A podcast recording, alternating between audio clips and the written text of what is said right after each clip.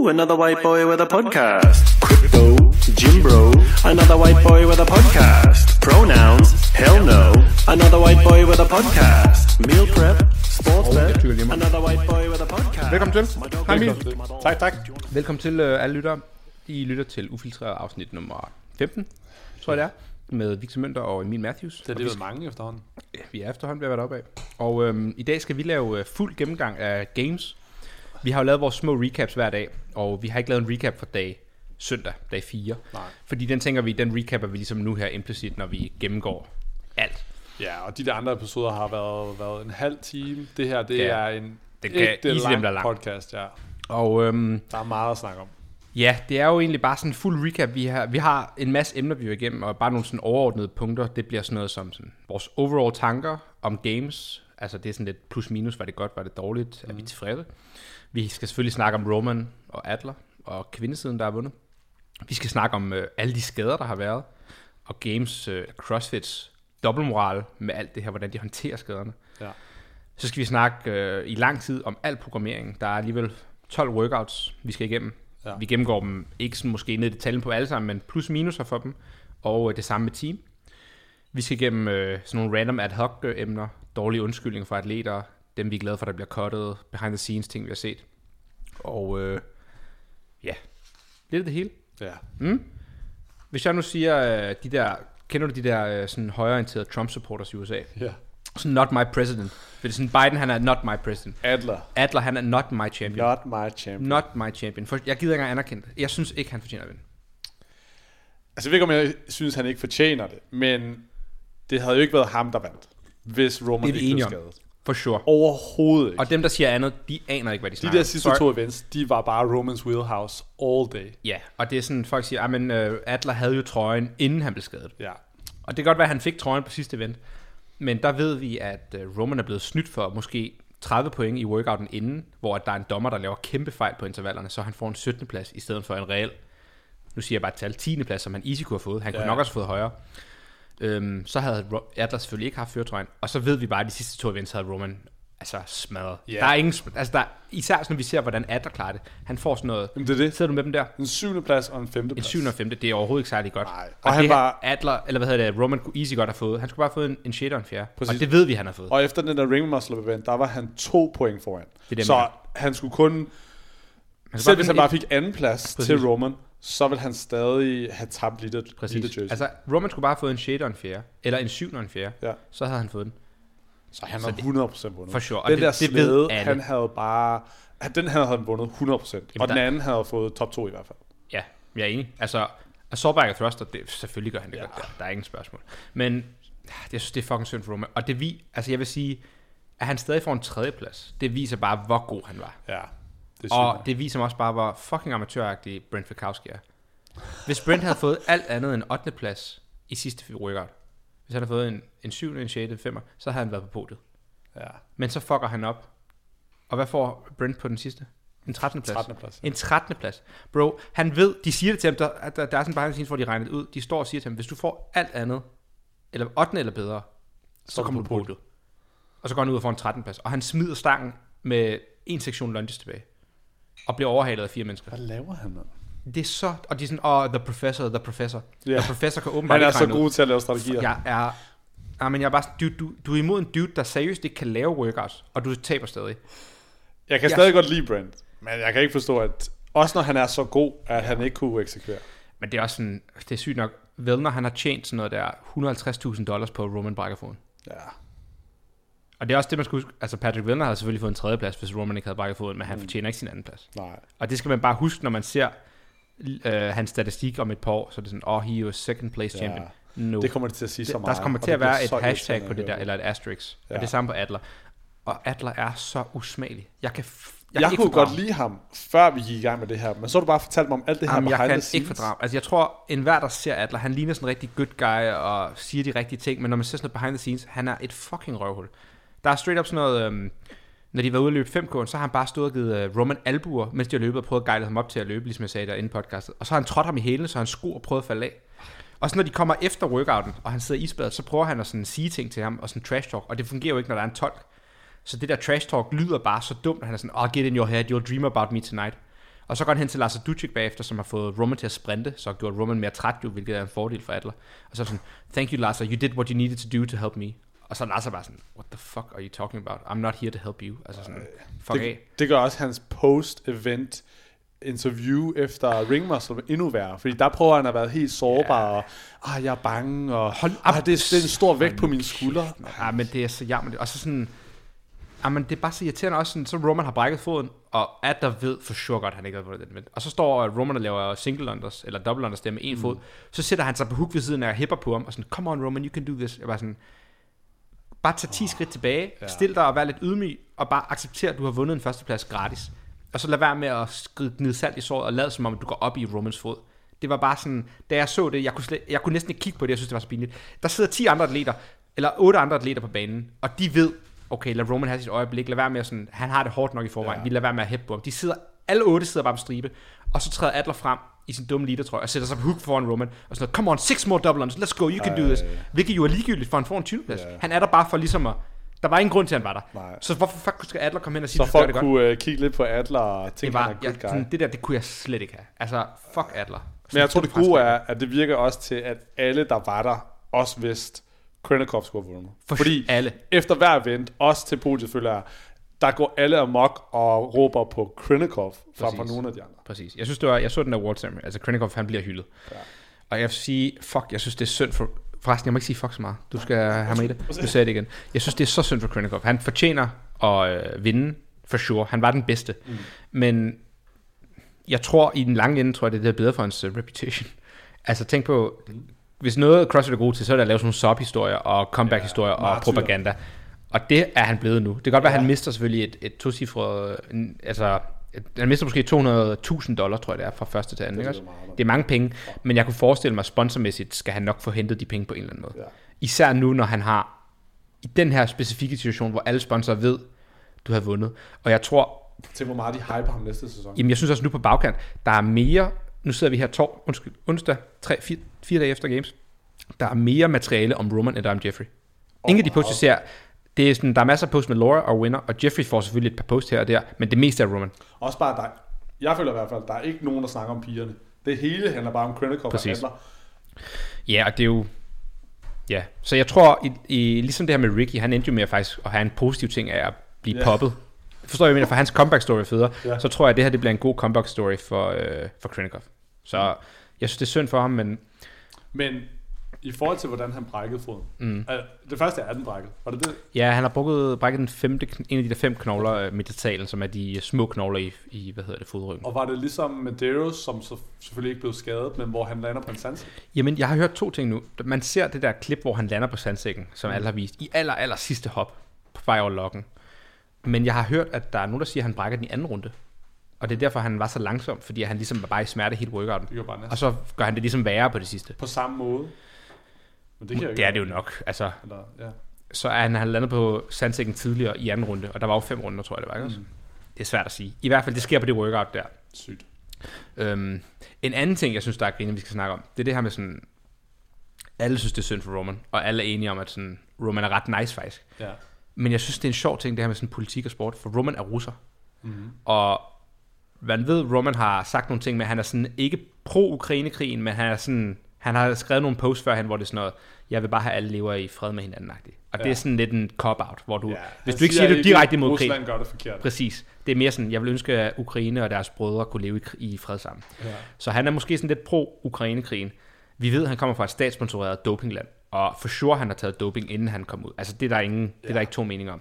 Og det er sjovt det her med, at vi sådan, kan man adskille atleten fra landet, eller atleten fra personen, fordi at sådan, jeg troede aldrig i mit liv, jeg skulle se 10.000 amerikanere stå og hylde en russer. Det troede jeg aldrig, jeg skulle se. Altså, Games er det mest amerikanske, du kan forestille dig. Jeg tror også, hvis Trump kommer, ville folk ikke engang, det ville ikke engang være unormalt for CrossFit. Altså, sådan, det er så amerikansk, sydstats, højreorienteret, konservativ. UFC kan de næsten ikke toppe. Det er så... Og så står de og hylder en russer. Jeg tror også, det er den der mob mentality. At, du ved, nogen begynder at hæppe, og så er der andre, der rejser sig og klapper, og så lige pludselig, så er vi alle bare forelskede i Roman. Altså, jeg blev selv sådan lidt rørt, da han var ked af det der. Jeg synes bare, det er vigtigt at kunne sige det der med, sådan, det er lidt en spøjs ting, for enhver anden russer har vi udelukket fra sportsgrener. Han må ikke have sit flag af en grund. Nej, det lyder mærkeligt. Og sådan, der er jo en grund, altså nu vil jeg sige, han er jo politisk flygtning, tror jeg. Jeg ved ikke, om han var flygtet, hvis han ikke havde været sportsmand. Han har jo søgt visum som politisk flygtning, og det var derfor, han endelig kunne komme ind her efter 5 år. Okay. Og det tror jeg, fordi han er sportsmand og godt vil bo i USA. Men jeg tror, hvis han ikke var professionel sportsmand, så tror jeg, han var blevet i Rusland. Og det er det, man bare skal huske. Sådan, han er jo ikke... Jeg ved ikke, man kan ikke beskylde ham for hans lands gerninger og sådan noget, alle de her ting. Nej. Men der er stadig en vis diskussion omkring dem, der bare bliver fuldstændig ignoreret. Men også bare det, jeg i forhold til krudt. Jeg tror, til Europas semifinalerne, det land, der er blevet taget allermest for krudt, det må jo være Rusland. Ja, for sure. Jeg kan huske det år, hvor der var måske 3 russere, der kvalede. Det år, han kvalede, ja. Og så... Egidius kaldede ikke, og så var der nogen, der snakkede med Egidius bagefter, hvor Egidius bare var sådan, det er fint, jeg skal nok være med. Det var jo det år, Roman startede. Det år, Roman kommer der allerførste gang, der vinder han jo. Første gang, han deltager til semis, eller regions hedder det så, der vinder han jo. Og der kunne han ikke få visa, der blev han ikke taget. Nej, han vinder jo regionals det år, allerførste år, han er med. Og det er også bare det, jeg mener, sådan, du kommer ikke som en nobody og vinder regionals uden at have taget grund. Og han er tidligere bodybuilder og alle de her ting. Altså, så det er ikke engang noget, jeg gider at diskutere længere. Selvfølgelig har han taget grund en gang. Altså, det behøver vi ikke engang bevise. Det er bare sådan, hvis du ved noget om sporten og har set Icarus mere end 3 sekunder, så ved du noget om det her. Men synes du så stadig, han er nice? Ja, men det er jo det. For det synes jeg jo lidt, han er. Jeg synes jo, Roman er fucking fed. Men jeg kan også godt, jeg kan godt vide den her ting. Altså, jeg synes så ligesom, man skal ligesom være klar over de her ting. Ligesom, jeg ved jo godt, Rich Froninger er super racist. Yeah. Det må han være. Men jeg kan stadig godt synes, han er lidt nice. Jeg kan godt se de forskellige... The Texas flag i hans... Thin Blue Line, Confederate flag. Ja, præcis. Ej, han er jo nok ikke sådan super racist, men man ved bare, sydstatsfolk med alle... Du kan ligesom ikke have nogen facetter af dit liv, og så ikke de andre. Det er lidt svært. Så jeg synes, at ligesom nu har vi snakket om det, det er bare vigtigt, at andre også lige tænker over det, inden de hylder Roman som den helt store held. Ja, enig. Nå, pigesiden. Laura Winner. Hende havde jeg også som nummer 1. Ja, jeg havde Annie og Gabby. Vi havde jo det samme. Ja, Annie og Gabby, ikke også? Ja. Så Annie underperformer.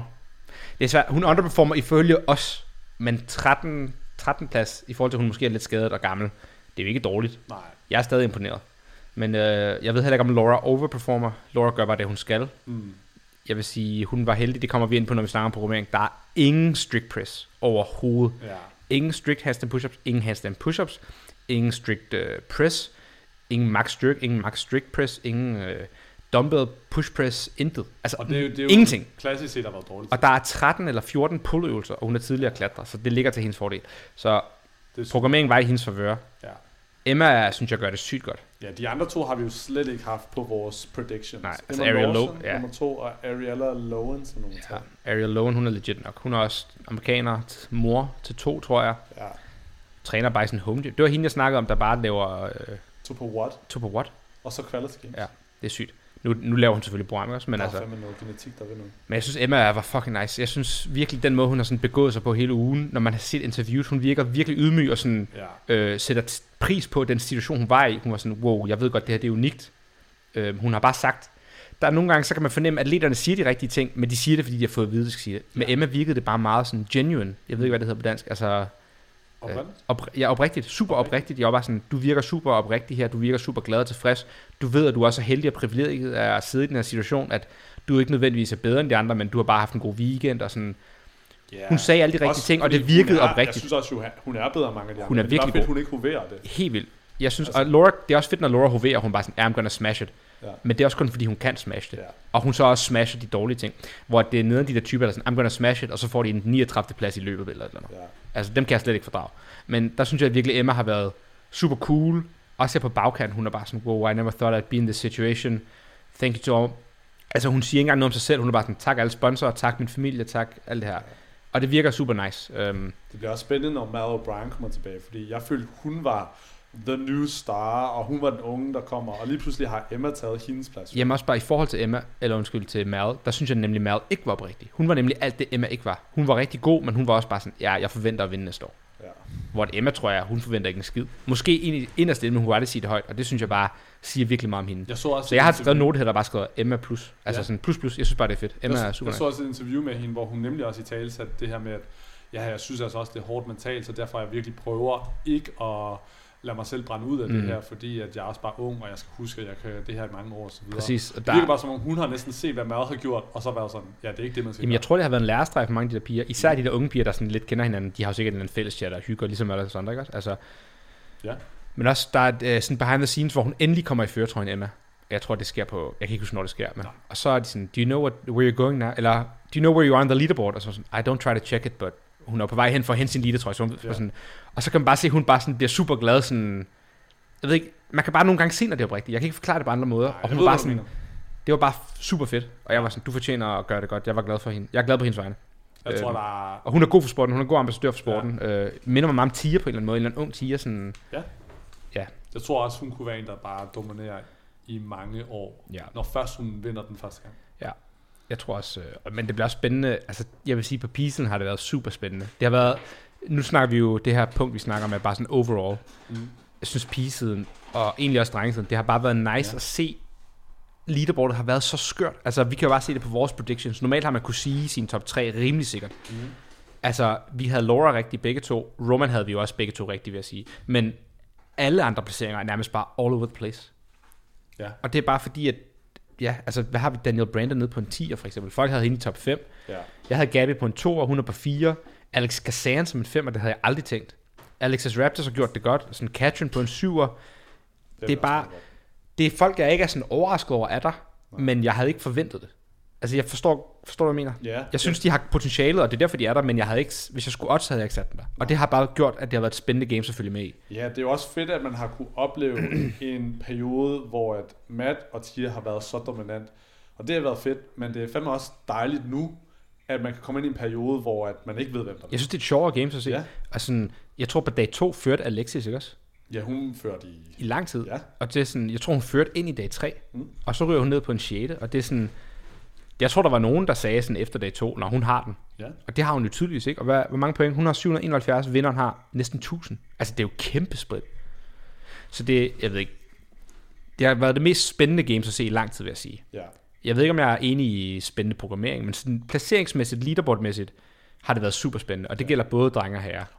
Også Gabriella Magalhães, hun ender på en 4. plads. Jeg tror, hun var næsten nede på 20. på et tidspunkt. Ja, også Laura var også på et tidspunkt aldrig i førertrøjen egentlig sådan rigtig, var hun? Nej. Jeg tror først, hun fik den sidste dag. Ja, på dag 2 måske. Nej, hvad vil du sige? Hun havde den også på anden dag, tror jeg. Okay. Altså, siger hun havde den på anden dag. Han på anden dagen tabte den. Det er ligesom, når vi snakker i telefoner, altså. Du kan ikke bare stå og lave tegnsprog til mig. Jeg ved ikke, hvad du siger. Du er nødt til at sige, hvad du vil sige. Hun havde den på Helen. Okay. Ja. Også på drengesiden, jeg vil sige, Roman førte jo, men sådan, Adler var jo tæt på. Og det her med Vellner går fra en fucking 39. plads til en anden plads. Altså, det er også for sygt. At han climber så meget. Han har gjort det så godt, når han blev ved med at fuck op. Ja, fordi der kan jeg altså godt, en anden person, der var mere stabil, fik lov. Det er til, at han ikke lærer sine fejl, og han kan slippe afsted med det. Det er det der med, at han er sådan lidt, nu joker han jo bare sådan, selv nu, når det går godt, så er han bare sådan, ja, det kommer nok ikke til at ændre sig. Og jeg er bare sådan, bro, jeg ved godt, du tager det seriøst, men du tager det ikke seriøst nok. Nej. Jeg ved ikke, jeg synes, jeg kan godt lide ved, når han er sjov, og jeg er på nogen måde glad for, at han er på det i forhold til så mange andre. Men det irriterer mig lidt, det på den måde, han gør det. Ja. Og det er en sjov historie, og nu har han gjort det sådan noget 5 år i træk. Jeg vil sige, det var sjovt de første 3 gange. Nu er vi på nummer 8, eller hvad det er, og nu er jeg sgu lidt træt af det. Ja, det... Jeg gætter ret. Den... Ja, jeg ved ikke, hvad jeg skal sige til det. Nå, Skal vi snakke lidt om Justin? Kan vi ikke lige tage top 10, bare sådan hurtigt? Bare lige tage fucking med. Okay, så nummer 1, Jeffrey Adler. Nummer 2, Patrick Vellner. 3, Roman. My champion. 4, Brent Fikowski. 5, Dallin Pepper. Ja, Dallin vil jeg sige, det er overrasket over. Et lille krudthoved fra Florida. Har trænet sammen med, hvad hedder han, Phil Toon, var hans tidligere træningsmand. Ja, det var brute strength. Og for dem, der ikke ved det, Phil Toon er jo blevet taget for krudt sidste år. Ja. Så er der Jonne Koski. Og de hænger stadig ud sammen. Når man ser stories, så det er sådan. Nummer 6 er Jonne Koski. Ja, Jonne. Fedt, han har gjort det så godt. Det var så nice. Ja. Jeg tror, vi havde jo sat BKG eller Lasse som højeste europæer. Ja. Og det kan vi jo se, det er jo så Jonne, der gør det sygt godt. Ja. Jeg synes, han var nice. Han var bare consistent hele vejen igennem og lavede gode workouts. Mm. Jeg synes, det var fedt at følge med. Men... jo. Hvad så? Altså, det er bare BKG, han får en 11. plads. Ja, og det er en legit 10, tror jeg, ikke også? Og hvis ikke... Hvis man fjerner hans løft... Han har jo 710 point, og det vil sige, at han har 61 point op til Jonne. Ja. Så hvis han havde fået, lad os sige, en 5. plads, så havde han jo været den næste. Den, der var øverst. Jeg vil sige, hvis han havde løftet, som han plejer, så havde han jo fået til noget top 8-9 stykker, Hvis man kigger historisk. Og det havde givet ham en del point mere. Ja. Så jeg vil sige, Bjørkvind igen er sådan en, han kunne nok også have været op på en 5.-6. plads. Men det er svært at sige, fordi at jeg har det sådan, at undgå at være skadet er en del af at være atlet. Ja. Og manage dine skader. Og du kan ikke klandre Jonne for, at Bjørken har været skadet. Nej, det er men du kan godt rose Bjørken for at gennemføre en helt games med en skade, vil jeg sige. Jamen, det er egentlig. Ligesom, vi kan ikke klandre Adler for, at Roman bliver skadet. Nej. Vi kan bare sige, det er nederen. Ja. Og Adler spillede ligesom spillet, ikke også? Men Nummer 7 er Chandler Smith. Den havde jeg ikke set komme. Jo, havde du ham ikke som Dark Horse? Eller hvad? Nej, det tror jeg ikke. Jeg havde forventet, at han blev cuttet som en af de første 30. Ja. Det, han brækkede hånden til semifinals. Nej, quarters. Ja, det er sygt. Ja, det forstår jeg. Han har fået noget god... Sygt, at han heler så hurtigt. Men jeg havde heller ikke fortjent. Jeg havde ikke tænkt, at Chandler var deroppe. Jeg ved ikke, om jeg er imponeret, eller sådan... Han var kvaldet jo engang sidste år. Jeg bryder mig ikke om ham. Også fordi han har været ret stabil. Jamen, det viser bare, at han har fået lukket nogle huller. Jeg synes det der, jeg bryder mig heller ikke om ham, fordi at sådan, han er sådan glad. Han er ligesom sådan en golden retriever, ikke? Super glad, og folk synes det er nice, og de er bare sådan, det er hele hans persona, han er glad. Men jeg kan ikke lide de der typer, hvor at sådan, hele deres persona er bare blevet skruet op til 10. Da han slog igennem, var det sådan, at han var lidt sjov, og han lavede nogle sjove poses, og var sådan lidt aloof, som man siger, ikke? Og så har CrossFit ligesom bidt sig fast i det, og det er blevet hans image, og nu er han bare all in på det. Det er det samme med Noah Olsen. Han er bare sådan, hans persona nu er bare sådan, altid være glad.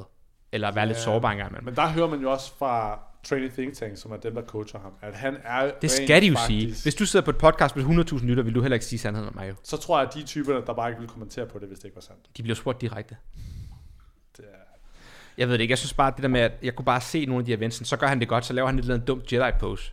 Og så eventet efter, så laver han ikke noget, fordi det gik dårligt. Jeg var sådan... Når du skruer din person op på 10 på den måde, så synes jeg bare, det bliver så fake. Og det er igen det der, du kan bare se det ikke op rigtigt. Det er jo ikke sådan, du kan være hver gang. Det kan du bare ikke være. Nej. Og det synes jeg bare, man kan se. Så kan jeg bedre lide de fyre som Lasse, der bare sådan, I'm here to win, og it's a job for me. Det har jeg mere respekt for, end de der dudes, der sådan laller rundt. Mm. Jeg synes stadig, han er nice, men jeg kan godt føle, at der er et eller andet lidt falsk ved. Han er ikke altid helt ærlig. Det kan jeg godt vende i. Nå, Jay Crouch, 8'er. Yeah. Jeg synes, han er nice. Ham kan jeg godt lide til gengæld. Og flot, han gør det så godt. Mm. Lars er på 9. Ja, han er blevet 8-9-8. De sidste 3 år, han var med. Yeah. Så det er lige præcis, hvad han plejer. Og så din store kærlighed, Jelle Hoste. Ham havde på Dark Horse. Ja. Jeg ved ikke, om jeg sagde Dark Horse til top 5. Jeg synes, eller Dark Horse til 10'er. Jeg synes i hvert fald, at han godt kan tælle som Dark Horse, for sure. I og med, han har fået en 10. Han har overperformet for sygt. Og det igen, det siger noget om programmering, det her. Sådan, det er big man programmering. Og han er en god atlet, men han har jo, der har ikke været noget pres. Og vi ved, at Jelle er ikke god til strict handstand push-up, og det er det, han har fik sin dårligste placering med til semis, og sin dårligste placering til quarters. Og sidste år var det rigtig dårligt til quarters, da han lavede strict. Og der er intet af det her, så han får jo ikke de der et eller to dårlige events. Han har nærmest fået home run events, ikke også? Det er det, jeg tænker altid, når folk, ligesom Chandler Smith, får forholdsvis stabile, ligesom Rebecca. Det kan godt være, at de ikke var top 10 placering for, men når man får en 20. plads, så er man god til CrossFit. Mm-hmm. Men når man får de her, og det er ikke fordi, jeg ikke er god til CrossFit, men det er mere, når man har de her store home runs, og så bare bunder helt ud i andre events, så kunne man i hvert fald lige så godt have fået en 30. plads som en 10. plads. Og det ser du med Jason Hopper, og det skal vi snakke om med Kotsner og dem, der er kottet, men jeg er enig med, hvad du siger. For ligesom du sagde, det der med, at så er det programmeringen, der har afgjort hans plads, mere end bare, at han altid vil ende på en 10. plads. Lige præcis, og det er det, jeg synes, man ser meget med de her 10-20'ere, det er meget baseret på programmeringen, fordi at top 10 er ikke specialister. Altså nu er Jelle godt nok, men generelt vil jeg sige, top 10, du kan næsten ikke være specialist at være top 10, for du skal være så all around. Ja. Men der er nogle af de her outliers, som ligger fra 10 til 20, eller især 20 til 30, hvor det er bare programmering. Hvis de går det ene vej, får de en placering tættere på top 10, og hvis de får dårlig programmering, så får de tættere top 30. Ja. Og det ser du her med Hopper, der alle har sat som en top 5 atlet i verden, der bliver cuttet som nummer 32, og det er på grund af programmering. Den er imod ham. Ja. Og så er han også bare, jeg tror, han er totalt underperformet. Han er næsten en fuldstændig outlier. Han er helt underperformet. Altså selv med de her cuts og dårlig programmering, burde han ikke være nummer 32. Nej. Altså, manden lever af at træne. Så skal du gøre det bedre. Det svarer til, når du ser en fodboldspiller, der misser straffesparket. Jeg er sådan der, nu må du fucking bliver betalt 10 millioner om ugen for at ramme det mål. Tag dig sammen. Så. Han har i hvert fald ikke gjort det godt i nogen af dem. Det kan måske lede os, skal vi lige se top 10 for pigerne hurtigt, og så kan vi gå lidt videre. Fordi folk kan godt kigge med på det her derhjemme. Præcis. Top 10, nummer 1, Laura, nummer 2, Emma, 3, Ariella, og så er vi på Gabriella Magalhães, som nummer 4, nummer 5 er Alex Gazan. Ja, jeg ved ikke om, når vi gennemgår dem her, hvad synes du sådan, jeg vil sige, Laura, ingen surprises der, hun fortjener det efter, eller ikke fortjener det, men det var ligesom, det lå i kortene, at hun skulle gøre det godt. Ja, hun har gjort det godt i lang tid, præcis. Så det er ikke overraskende, at hun lige tager... Emma, hun gjorde det jo godt sidste år, og man kan sige, hun er 18-19 år, hun er jo i den tid, hvor hun burde bare blive bedre over for år, og det viser det, som om hun er blevet. Ja. Så ved vi, der mangler 4-5 gode piger også. Haley er der ikke, Mal er der ikke, Tia er der ikke, Cara er der ikke, Brooke Wells er der ikke. Så jeg vil sige, der er også 5 pladser, der ligesom åbnet op i top 15. Ja. Så det kunne lige så godt have været en 7. plads. Det er svært at sige, ikke også? Men under omstændighederne i år, Ariel, hende er den, der mest overrasker mig så. Yeah. Gabby overrasker mig ikke. Top 4, det synes jeg, det lå i kortene. Yeah. Alex Gazan, det lå ikke i kortene til mig. Det havde jeg slet ikke forventet. Og hun er også en home run. Altså hun får sådan noget første, 30. Ja. Alexis Raptis, yeah. hun fik alligevel en 10. plads sidste år. Så jeg tror mere, hun er den der har kørt lidt under the radar, men egentlig også fortjener at gøre det godt. Ja, men 10 sidste år, hvis der så er 5 gode, der er røget, og hun ligger 6'er nu. Så det lyder som om, hun har gjort det lige så godt sidste år. Der er bare færre gode med. Ja, men der kan jeg alligevel godt tænke, at sidste år, der følte jeg, at hun kæmpede sig op til en 10. plads. Mm. Det her år føler jeg, at hun er faldet ned til sin 6. plads. Det var fordi programmeringsrækkefølge. Altså du kan sige, hvis de her gode events for hende havde ligget i den anden halvdel på dag 3 og 4, så havde hun jo startet dårligt, og så kæmpet sig op på en 6. Det er også det, man skal huske, når vi kigger sådan... Den fælde faldt vi selv i, da vi sad og lavede broadcast her, eller recap. Efter dag 1 var vi sådan, nå, men Danielle ligger nummer 20, og dem ligger nummer 1. Men det var kun 3 ud af 12 workouts. Ja. Og efter 2 dage er det 6 ud af 12, vi er kun halvvejs. Og hun førte jo. Hun kunne lige så godt have ligget den anden retning også. Så jeg synes, hun har gjort det lige så godt som sidst. Jeg synes ikke, det er meget, meget bedre end sidste år i forhold til feltet. Jeg synes stadig, hun har gjort det lidt bedre. Mm. Men det er fair. Det er fair. Katrin... Ja. Hvor med det? Synes jeg faktisk gjorde det godt. Hun kvalede ikke sidste år. Det er det. 7 er flot. Og igen også en af dem, der har kæmpet sig op. Nu ved jeg, vi kan godt sige, det er rækkefølgen, men det er jo igen noget, der får mig til at tænke. Ja, hun startede dårligt også. Hvad startede hun? 34. Ja. 6. 34 igen. Men det er igen der, hvor jeg igen... Er hun så back, eller har hun igen fået også nogle heldige workouts? Fordi hun bummer godt nok nogle af de der... Jeg tror aldrig, hun har været ude. Jeg tror bare aldrig, hun har været en vinder. Hun fik bare 2 år, hvor hun vandt, fordi et feltet ikke var super godt, og hun ramte de år, inden Tia kom, og hun vandt faktisk over Tia et år, men hun kom ligesom inden Tia slog igennem, og programmeringer for hende, og så er hun jo aldrig sådan forsvundet, hun har bare været en top 10 atlet, og det er det, jeg tror bare, hun ligger på det niveau, hun hører til på. Præcis, jeg tænker, hun har i mit hoved præcis de samme huller, og spørgsmålet hvert år er bare, bliver jeg bonget for dem, mere eller mindre? Ja, og i år var det sådan, der var en tung barbed, kun én gang i løftet, og det er det, vi ved, hun er dårlig til, ikke også? Det. Så hun får et dårligt event. Flere events, hun er god til, præcis. Og så gør hun det bedre. Og næste år, så kommer der en masse tungevægtige til semi, så kommer hun ikke med. Og det er bare det, vi skal huske, når vi snakker sådan, med CrossFit selvfølgelig er det næsten altid de fedteste, men programmering betyder bare så meget. Og det kan man næsten, der er nogen, der siger, at den bedste vil altid vinde. Det er ikke helt rigtigt. Og det kan vi i hvert fald se med semis. Ja. Jason Hopper bliver 2 til semis. Og han bliver nummer 32 nu. Det er sygt. Nogle af de her dudes fra Australien, hvad hedder ham den store for Hardware Pays Off? Ham der blev der aller sidste plads. Han ligger nede i bunden. Jeg finder ham lige. Er det ikke også et eller andet Jay? Jake Douglas. Han blev nummer 2 eller 3 til sin egen semis. Mod Australien. Det australske felt er virkelig godt. Han blev nummer 39 her. Han bliver kottet efter en dag. Ja, eller halvanden dag. Han var aldrig med. Han fik bare 39, 38, 37. Han kunne gennemføre den der cykelevent. Det er det, jeg mener. Han var så dårlig. Og til semis, der knippede han folk. Ja. Og hvis folk ikke snart forstår, at semifinalsprogrammering var lort og til de store fyre, så ved jeg, at jeg går helt galt. Altså sådan, for jeg har stadig det argument med folk nogle gange, der siger, at det var jo ret god test. Det var fucking bullshit test. Og det viser det her, det er bare på bagkanten nu. Og jeg er snart træt af at sige det, men folk må forstå, at det bare ikke godt programmeret til semis. Heller ikke for teams, men især ikke for de indvælde. Og de 6 events var bare ikke nok. Der er i hvert fald ikke et sammenhæng. Du har jo i hvert fald ikke testet på den samme måde til semis, og så bygget videre. Præcis. Du har bare testet nogle helt forskellige ting. Og det var det, vi så snakkede om til semis. Nå, men det kan være, at testen er god, når vi så ser på hele sæsonens opbygning. Ja. Men der er intet, der hænger sammen. Altså, hvis du bare ser på semis isoleret, er det lort, og hvis du ser på det i helheden, så er det også lort. Ja. Og det nytter ikke noget, at du siger, at games er en god test, hvis de tester fører dig til ikke på en måde hænger sammen med det, fordi så er det lykkedes dig at kvalde de forkerte mennesker. Jeg er så enig. Bare det, at Bronislav kan kvalde. Ja. Det siger også noget. Okay, så dem, der ikke ved om Bronislav, han er sådan den stærkeste, en eller anden dude fra Polen, der har lavet kettlebell før i tiden, og han har altid været en barbell specialist. Han har altid været ekstremt stærk, og jeg tror, han snatchede 140 som en af de eneste her, og så taber han til Jack Farlow i clean jerket. Men han har aldrig kvaldet sådan rigtigt. Han har kvaldet dengang, der var fedtesten Polen, og så måske igennem en sanctional, fordi at nummer Shurunke og Matt Fraser allerede havde en blit, og så fik han en tredje og fik et backflip. Et eller andet. Du ved, han har aldrig kvaldet på den rigtige måde. Og nu kvalder han ret godt egentlig, som nummer 6 eller 7 eller 8 til semis. Altså ikke sådan på vippen, han kvalder sådan rimelig sikkert, og så får han bare tæsk. Og igen, det er fordi han var stærkere, der var meget barbed. Det er bare så simpelt, som det er. Ja. Jamen, enig. Altså Astrid havde løbet hurtigere 5 end ham. Astrid med sådan noget 3 minutter. Måske. Men, nej, men det siger bare sådan... Ja. Jeg synes, det er faktisk skuffende, og jeg synes, det er ved at være et reelt problem. For selvfølgelig kommer de bedste med, men der er altså nogen, der ikke fortjener at være der. Men synes du, at det har været lige så stort et problem de andre år? Fordi jeg synes, det her år, der er det ret galt. Jeg tror ikke, jeg går lige så meget i sømmene på det til andre år. Jeg tror, hvis jeg gik i sømmene, ville jeg nok også finde samme problemer. Jeg synes i hvert fald, ja. Det men i år, jeg har det været slemt. Okay, nummer 8 er Emma Carey. Ja, det er lidt random. Så irriterende. Ja. Nummer 9 er Daniel Brandon. Ja, hun kæmpede så alligevel op. Hun har ikke fået meget mediedækning i forhold til, hvor store bryster hun har. Det er godt. Jeg tror, hun havde fået meget mere mediedækning. Altså, hun blev talt om som en top 3-atlet, inden vi gik i gang. Ja. Hun har også bare en super dårlig start. Jeg tror måske, de havde, igen, hvis det havde været omvendt, og hun havde startet lidt højere, så havde de nok hypet hende lidt mere. Men præcis. Jeg tror lidt ligesom Justin. Så startede de bare med at gøre det sygt dårligt, og så til sidst bliver man lidt træt af at snakke om dem, fordi det er ikke relevant mere. Præcis. Ja. Og så nummer 10 er Paige Powers. Altså, selvom hun er sådan... Jeg havde jo hende som en 5. Ja, hun er nice. Selvom hun er sådan super troner og sådan noget, så synes jeg også egentlig bare, hun virker super nice, når man ser nogle af de interviews. Lidt ligesom Emma Lawson.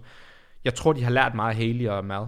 Ja. For de virker bare meget reelle og sådan, hey, det er vigtigt, vi ikke ligesom lægger alle vores æg i en kurv og forstår, at et event ikke afspejler mit niveau. For de er gode til sådan at, hey, jeg er super ked af det, så græder de lidt, og så resetter de, og så er de bare videre. Hvor jeg tror... andre har før dem har hængt ligesom i deres identitet i præstation og så videre. Ligesom vi snakker med Stine om i vores psykologspecial. Ja, jeg synes Paige, hun er nice. Ja, jeg synes også, jeg er glad for, hun fik en 10'er. Hun må gerne... Og så bare lige nogle honorable mentions. Hvad har vi? Emma Tarl. Shout out til Philip Thun. Han er lidt. Det er det godt. Ja, det er rigtig godt. Er hun bedste europæer? Nej, det må være Katrin. Nej, jo. Nej, hvad snakker jeg om? Laura har vundet. Jeg er helt idiot. Og Gabby fik en 4. Annie får en 13'er. Ja. Hende er Emily Rolfe. Hun er også ret god. Jamen hun fik en blodprop sidste år. Ja. Det til Games. Vildt. Første event. Ja. Skal opereres, trækker sig og kommer tilbage. Det er ret. Det er svært at sige, om hun er blevet bedre eller dårligere. Ja. Jeg gider ikke snakke med dig. Olivia Kirsten der. Hun er meget god. Hvad synes du om hende? For folk der ikke ved det, hun er været 17 år gammel. Jeg er tidligere teenatlet, der har lavet teen 2 år, og så var hun sådan der, nu vil jeg prøve at gå individuelt, selvom hun egentlig godt kunne have været teen 2 år endnu. Ja. Så var hun rookie sidst. Nej, undskyld. Er det hendes rookie år, det her? Ja, hun blev rookie of the year. Ja, hun er okay. Altså, hun er lidt hyped, vil jeg sige, for ham der, hendes træner, Jake Hebner, er god til at tale hende op. Ja. Men hun er cool nok. Altså, jeg har svært ved at hate på en 17-årig pige. Hvad skal jeg sige? Altså, hun har jo ikke engang udviklet identitet endnu. Er der nogen, der er blevet cuttet ned i bunden, vi sådan går op i? Ellie Turner? Det kommer vi til, når vi snakker om skader. Hun er også hun er den, jeg allermindst kan lide af pigefældet, tror jeg. Lad os tage den lige lidt. Nå, det var lidt overall. Ja. Bare hvis du lige sætter 2 år på Games, overall, er du plus minus? Er du glad eller ikke glad? Jeg synes, det var godt. Lidt antiklimatisk. Jeg har faktisk også savnet, nu er det lidt mere end 2 år, men jeg synes, jeg har savnet, at der er så mange, især på pigefeltet, der har trukket sig. Altså Merle og Tia og alt det der. Det gør også lidt, at man tænker, okay, det er fedt, men... Jeg synes overall, jeg har sagt, det var et godt Games. Ja. Overall, så synes jeg, det var fedt. Okay. Men vi mangler at snakke teams. Men ja, jeg synes overall fedt. Og både herre og drengsiden. Ja. Teams. Din nemesis. Jeg synes det er fedt, at Proven ikke vinder. Altså det her med superteams, at de altid får så meget hype, og de gør det godt til semis. Og det viser igen, at semis for team også er dårligt programmeret. Men de er bare sådan superteams, så kommer bare og ondulerer semis hvert år. Det samme skete med Annie sidste år, med hendes superteam. Ja. Og det samme skete med alle de andre. Det var endnu federe. Og altså nu gør Proven godt nok en anden plads, men det er jo bare ikke en sikker sådan. Nej. Det var ikke en sikker anden plads. Oslo ligger super tæt, og førstepladsen er meget sikker til. Og man føler jo ikke, at de lå til at vinde og så tabt. Man følte, at Invictus og Oslo var de førende og de bedre hold. Præcis. Det er også faktisk bare næsten træls, at de får en anden plads i stedet for en tredje plads. Ja, og det er også fordi, at egentlig synes jeg, gamesprogrammeringen for teams har været dårligere end individuelt. Og det kommer vi til her, når vi skal snakke programmering generelt. Men jeg synes, individuelt programmering har været meget bedre end teams. Og det viser det ved, at Proven kan gøre det så godt. Ja. Fordi de gjorde det dårligt i mange af de tests, man vil sige, var rigtige teamwork-tests. Men jeg ved ikke, jeg er glad for, at Proven gør det dårligt, fordi de irriterer mig, det der superteam-koncept. Ja. Og så det viser bare, at de ægte hold vinder. Jeg kan ikke lide Invictus, men jeg synes stadig, det er fedt, de vinder. Ja. Jeg er glad for, at Oslo får en 3. plads. Mm. De burde have fået en anden, fordi at i finalen, der bliver sygeste, finalen for Proven, de får bare en dommer, der ikke no-river dem. Så skulle man smide. Ja, hvis du bliver no-rip, skal du smide ormen. Så får de bare 4 i streg. Men vi fortsætter bare. Det var bullshit. Altså Oslo burde have en reelt anden plads her. Så igen, det er not my champion. Oslo burde have fået en anden. Også de får en penalty eller sådan. Ja, eller et eller andet. Hvad som helst. Det var lort det der. Det kommer vi igen. Vi skal nok snakke om detaljerne. Jeg vil sige top 3. Det var det vi sagde. Det var de 3 vi sagde, der var top 3. Move Fast Lift Heavy gjorde det godt. Dem havde jeg vist også med i en top 5. Så har vi No Shockers. Vi sagde, de kunne være top 5. Vi sagde, de kunne være udenfor, lige udenfor. De lige sned sig med i top 5. Ah, okay. Rimelig sikkert top 5. Ja, det er godt, det er godt. Hvad har de? 818 point ned til en 775. Så det er rimelig sikkert. Ja. Det er lige et par besænger. Ja, skud til dem. De har gjort det flot. Godt. Det er fandme fedt. Mm. Så også Warline som nummer 6. Det er Mia Hesketh, og dem har det EU konkurreret mod. Ja. Altså Flæk. Dem er faktisk jeg synes faktisk også, de er nice. De er super cool. Jeg skrev også lige til Sam, tillykke med deres flot placering. Jeg skrev også til Julian og Julie. Jeg synes også, det var flot, de gjorde det så godt. Ja. Er der andre, vi synes, der er vigtige? De norske hold gjorde det selvfølgelig godt. Jeg vil sige, jeg er overrasket over nogle af de hold, der gjorde det så godt. Der er et hold, der hedder Trondheim. Hvad bliver de? 12. Trondheim bliver 12'er. Den ene fyr kan straight up ikke snatch 80 kilo. Det, jeg forstår det ikke. Hvordan er de kvalet til semis? Og igen, det er også sådan en ting. Jeg føler, jeg er bare sådan en broken record. At programmering til semis er dårlig. Hvis der har været en snatch ladder, så har de fået en sidste plads.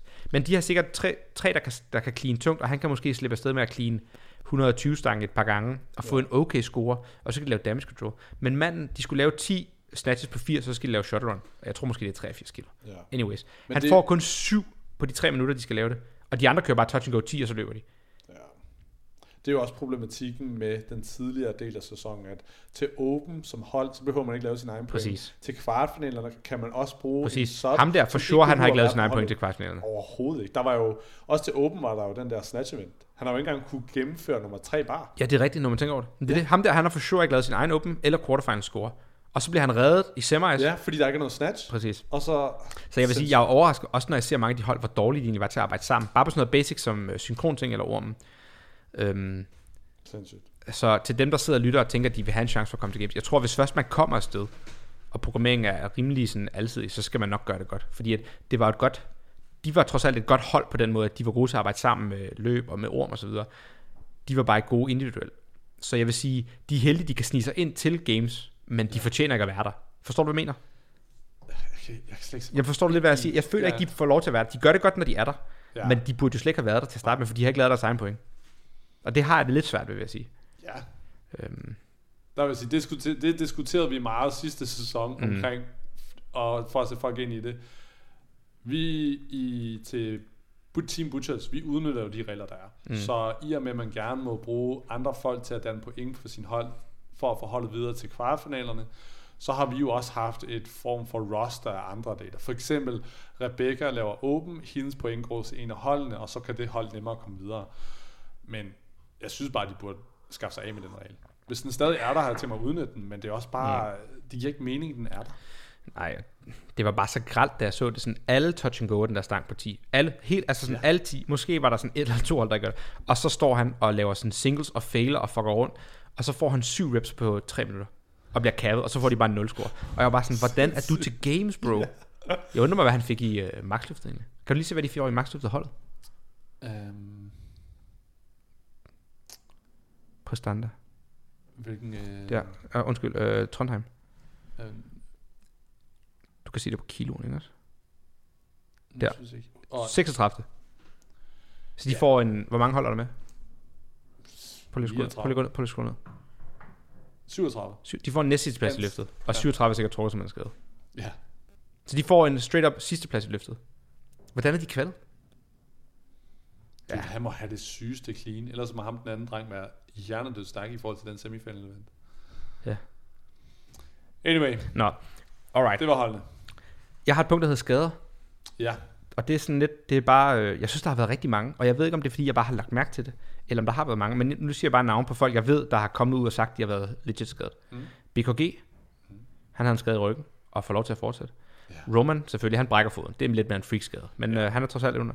Jamie Simmons, hun trækker som en skade.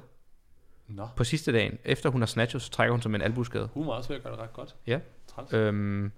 Ellie Turner trækker som en rygskade. Ben Smith, han flækker sin patellascene på det der jerk der. Så du det? What? Han jerker, så laver han en Sarah Sigma står der. Var det ikke det samme? Nej, men han jerker ligesom, det er ikke sådan på grund af jerket, det er fordi han jerker, så failer han jerket og re-racker, mens han er ude i splitten. Og så kan man se, at han sådan griber den, og så hans knæ giver bare efter, og så smider han stangen, og han er 145 på, eller sådan 150. Og så tager han så bare det knæ og river sit knæben af og ligger bare. Så har han nu bare reddet sin patellascene og kan gennemføre weekenden. Det var sygt. Ja, det var sindssygt. What? Ja, man kan se, når han laver orm, han står bare og squatter på det ene ben. Sådan. Nå. Han er bad. Ben Smith. Annie var åbenbart også skadet. Nå. Og jeg ved ikke, om at det er sådan en skade, men hun havde ondt, siger hun. Okay. Hofteting. Jeg ved ikke, om jeg ville sige, det er skade, eller bare være gammel og slidt. Det er i hvert fald sådan noget, der får mig til at tænke, når man har klaret sig lidt dårligere, end man måske forventede eller hypet fører til, så hører man lige pludselig. Det er svært at sige. Emma McQuaid trækker sig med en skade. Ja. Ja. Og så har jeg skrevet 5 hold. Der er 5 hold, der withdraw på leaderboardet på grund af skade. Og jeg havde sat Torian Mayhem Pro rigtig højt. Mm. Og de trækker sig med en skade, fordi den ene dude, han flækker sin albu. Det må også være så antiklimatisk. Ja. Trækker de sig ikke efter 2 eller 3 events? Jeg tror, de trækker sig efter det der, det vi lige snakker om, det der 10 snatches. Okay. Der, på hans nummer 5 snatches. Så alligevel et par dage. Ja. Men 5 hold ud af 37 hold har trukket sig. Plus der var et hold, der trak sig inden på ham, der væltede og slog ansigtet. Har du set det? Nej. Ham, der går på rampen, som Mia vælter på til Games. Kan du huske den? Den er ude af rampe der i Twisted. Ja. Der er en dyt, der de tjekker ind, så tager de over for at træne. Så går han på rampen. Så går han ud på paletterne, så vælter han og slår hovedet ned i det der træ. Der er sådan en trærampe i Twisted Fitness, som er sådan en gym, man kan træne i. Det er sådan en vild træ. Så flækker han ansigtet åbent. Han har bare sådan en kæmpe gash. Nej. Så bliver de nødt til at trække sig, fordi han skal opereres. Så har de spurgt, det er jo inden Games går i gang, men de er tjekket ind, om de må tage deres reserve ind. Så siger Games, det må de ikke. Og der er, Astrid kommer lige at vise videoen til. Den skal vi lige lægge op på vores Instagram. Det er for sindssygt.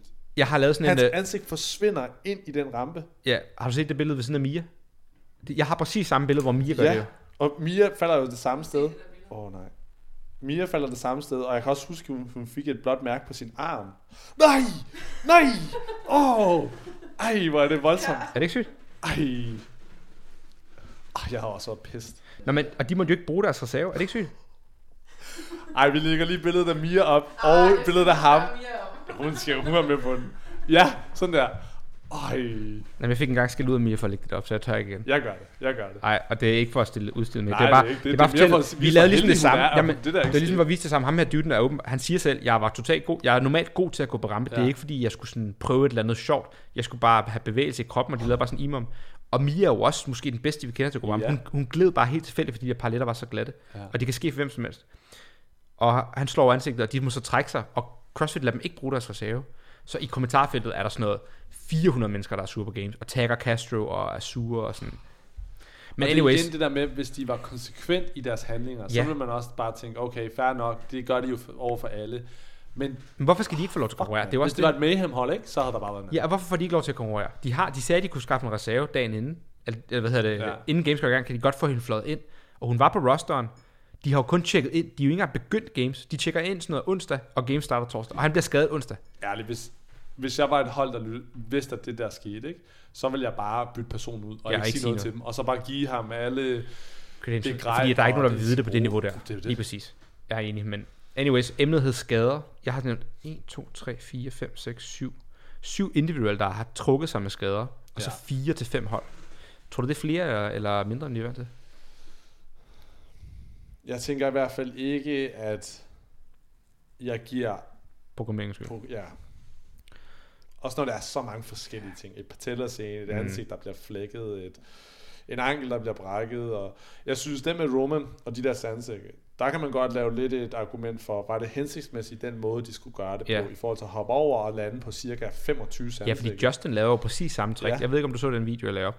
Men Justin lander på den, og det ligner søst, han bare flækker sit knæ. Og så stiller han sig op og går videre. Så det er sådan, de er nok ikke de eneste 2 ud af de 80. Nej, det er det. Og det er det, som Castro han har sagt, den der weekly review, der tager han det her emne og siger, we briefed them, and out of these 40 people that did it, only Roman got hurt. Det tror jeg ikke helt. Der er jo nok også andre, der har væltet, som bare har været heldige. Yeah. Også bare det der med, det er fint, I briefer folk på, lad være med at blive skadet, men I har jo også et ansvar for at stille flowet op på en måde, der mindsker skaden så meget som muligt. Jeg er enig. Og den der workout, altså, de havde jo sådan en 4 meter bred bjælke. De kunne bare sige, den skal over på den ene 2 meter, og på de andre 2 meter skal du hoppe. Ja. Altså, det kunne være, der er bare sådan nogle små ændringer, du kan lave. Jeg er enig. Men ellers synes jeg ikke, at du tror ikke, der er flere skader nu? Hvad synes du? Jeg er faktisk lidt jeg har svært ved det, for jeg har ikke sådan rigtig statistik på det fra andre år. Jeg vil sige, Justin kunne jo nok også godt være på den her liste. Der er nogen, der siger, at han har fået en hjernerystelse. Du har lige en busmand. Der er nogen, der siger, at Justin fik en hjernerystelse fra multiple sources. Har Morning Chockup sagt, at han fik nok en, da han væltede på cyklen. Og det er derfor, han var så ud af det.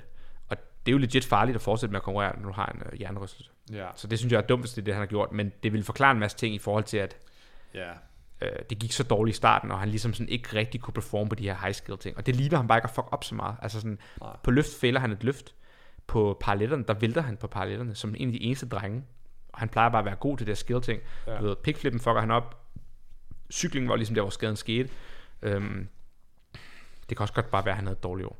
Ja. Men han kunne godt have været på listen her over skader. Men du igen i hvert fald ikke games skyld, synes jeg.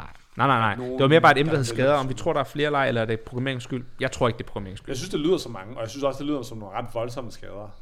Men jeg tror også, at... Hvad skal man sige...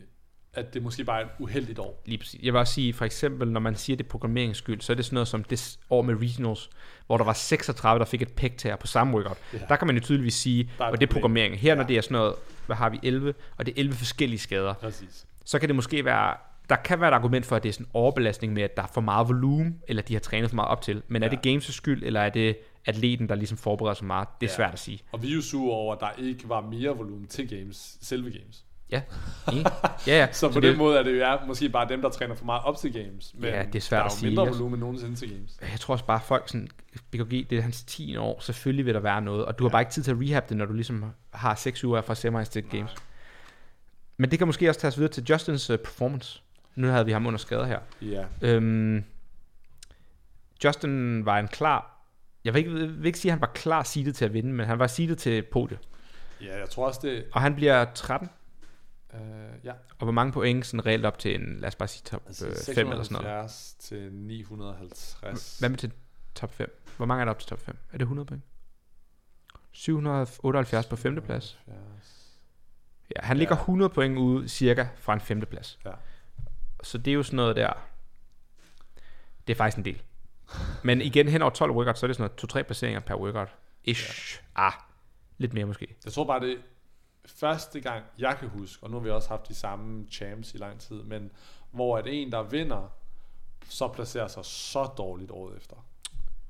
Så jeg tror, Katrin gjorde det rigtig dårligt, efter hun vandt. Men der var hun stadig top 10, tror jeg. Måske en 6. eller 7. Ja, men det kan godt være. Og så kan godt være, man tænker, det var ikke men det er også, jeg hørte Morning Chock-up, eller det Talking Elite Fitness, en af de der, de havde samme argument, de sagde, vi har aldrig set nogen vinde, og så ikke vinde, og så komme tilbage og vinde en anden gang. Altså hvis først du har vundet, og så ryger af toppen, så har de aldrig set nogen komme tilbage til toppen. De har kun set folk blive på toppen, og så stoppe. Rich blev på toppen og stoppede, eller anden plads blev på toppen. Matt anden plads blev på toppen. Tia anden plads blev på toppen. Jason Kaliba vandt, ryger fra. Greg Graham vinder, ryger fra. Katrin vinder, ryger fra. Samantha Briggs vinder, ryger fra. Annie vinder, ryger fra. De sagde, det tætteste, de har set, det er Annie, der kommer tilbage for en tredje plads. Ja, men der vil jeg sige, jeg var jo kritisk for Justin, før vi overhovedet startede, og sagde, at han ville måske være top 10, men ikke ville være top 5. Og der tror jeg for eksempel nu her, alt efter hvad man ser det næste år, men det vil ikke overraske mig, hvis han var en af dem, der kunne komme tilbage og faktisk vinde igen. Jeg synes bare, det leder til spørgsmålet, sådan, hvor god var han egentlig? Fordi at der er begyndt at komme nogle de her analyser frem fra de tidligere år, hvor det er sådan noget med, hvis bare for eksempel Vellner i 2021, han lavede et clean mere, en workout, så havde han fået førstepladsen over Justin. Det var så tæt i toppen. Og sidste år var det også super tæt med Roman og med Ricky. Og det leder mig bare til spørgsmålet, sådan, hvor god var han egentlig? Vi har jo altid været sådan, men han har aldrig vundet noget, men han performer bare stabilt. Men har det været 2 år, hvor han har været heldig, og så har han ramt den lige i røven, og ligger han bare som en top 10-atlet, og så begynder vi først at se hans reelle niveau nu, eller har han haft et lortår? Eller er det lidt en blanding af, at han havde et lortår, og måske var lidt skadet, over at han måske ikke er en top 1-atlet, men mere en realistisk set top 8-atlet? Jeg synes mere, det er det, der er spørgsmålet. Vil vi se de næste par år, at han bare begynder at blive top 8, top 7, som stadig jo er virkelig godt, men han har været heldig at få 2 vinder i træk, eller som du siger, kommer tilbage og vinder? Det tror jeg ikke. Jeg tror ikke, han kommer tilbage og vinder. Sygt. Jeg tror ikke, at det er kun skadens skyld. Jeg tror, at han bare ikke er en top 1-atlet. Måske er han bare en top 10-atlet, der har været heldig. Men 2 år i streg. Men det har været så tæt. Du kan se, da han vandt Rogue også, der sidste år. Han har vundet Rogue også, tror jeg, der er 2 år i træk også. Der er det jo sådan noget med, da de går ind i finalen, og de skal lave den der heavy grace, der er det sådan noget, fordi Vellner fejler sit sidste clean og jerk på nummer 30, og fejler det 2 gange i træk, så vinder Justin over ham der, og så ryger han op på første. Altså det var sådan, det er så tætte marginaler, det er sådan...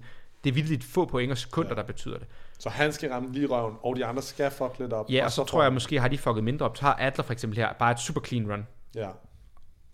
Men det er også svært at sige, altså igen.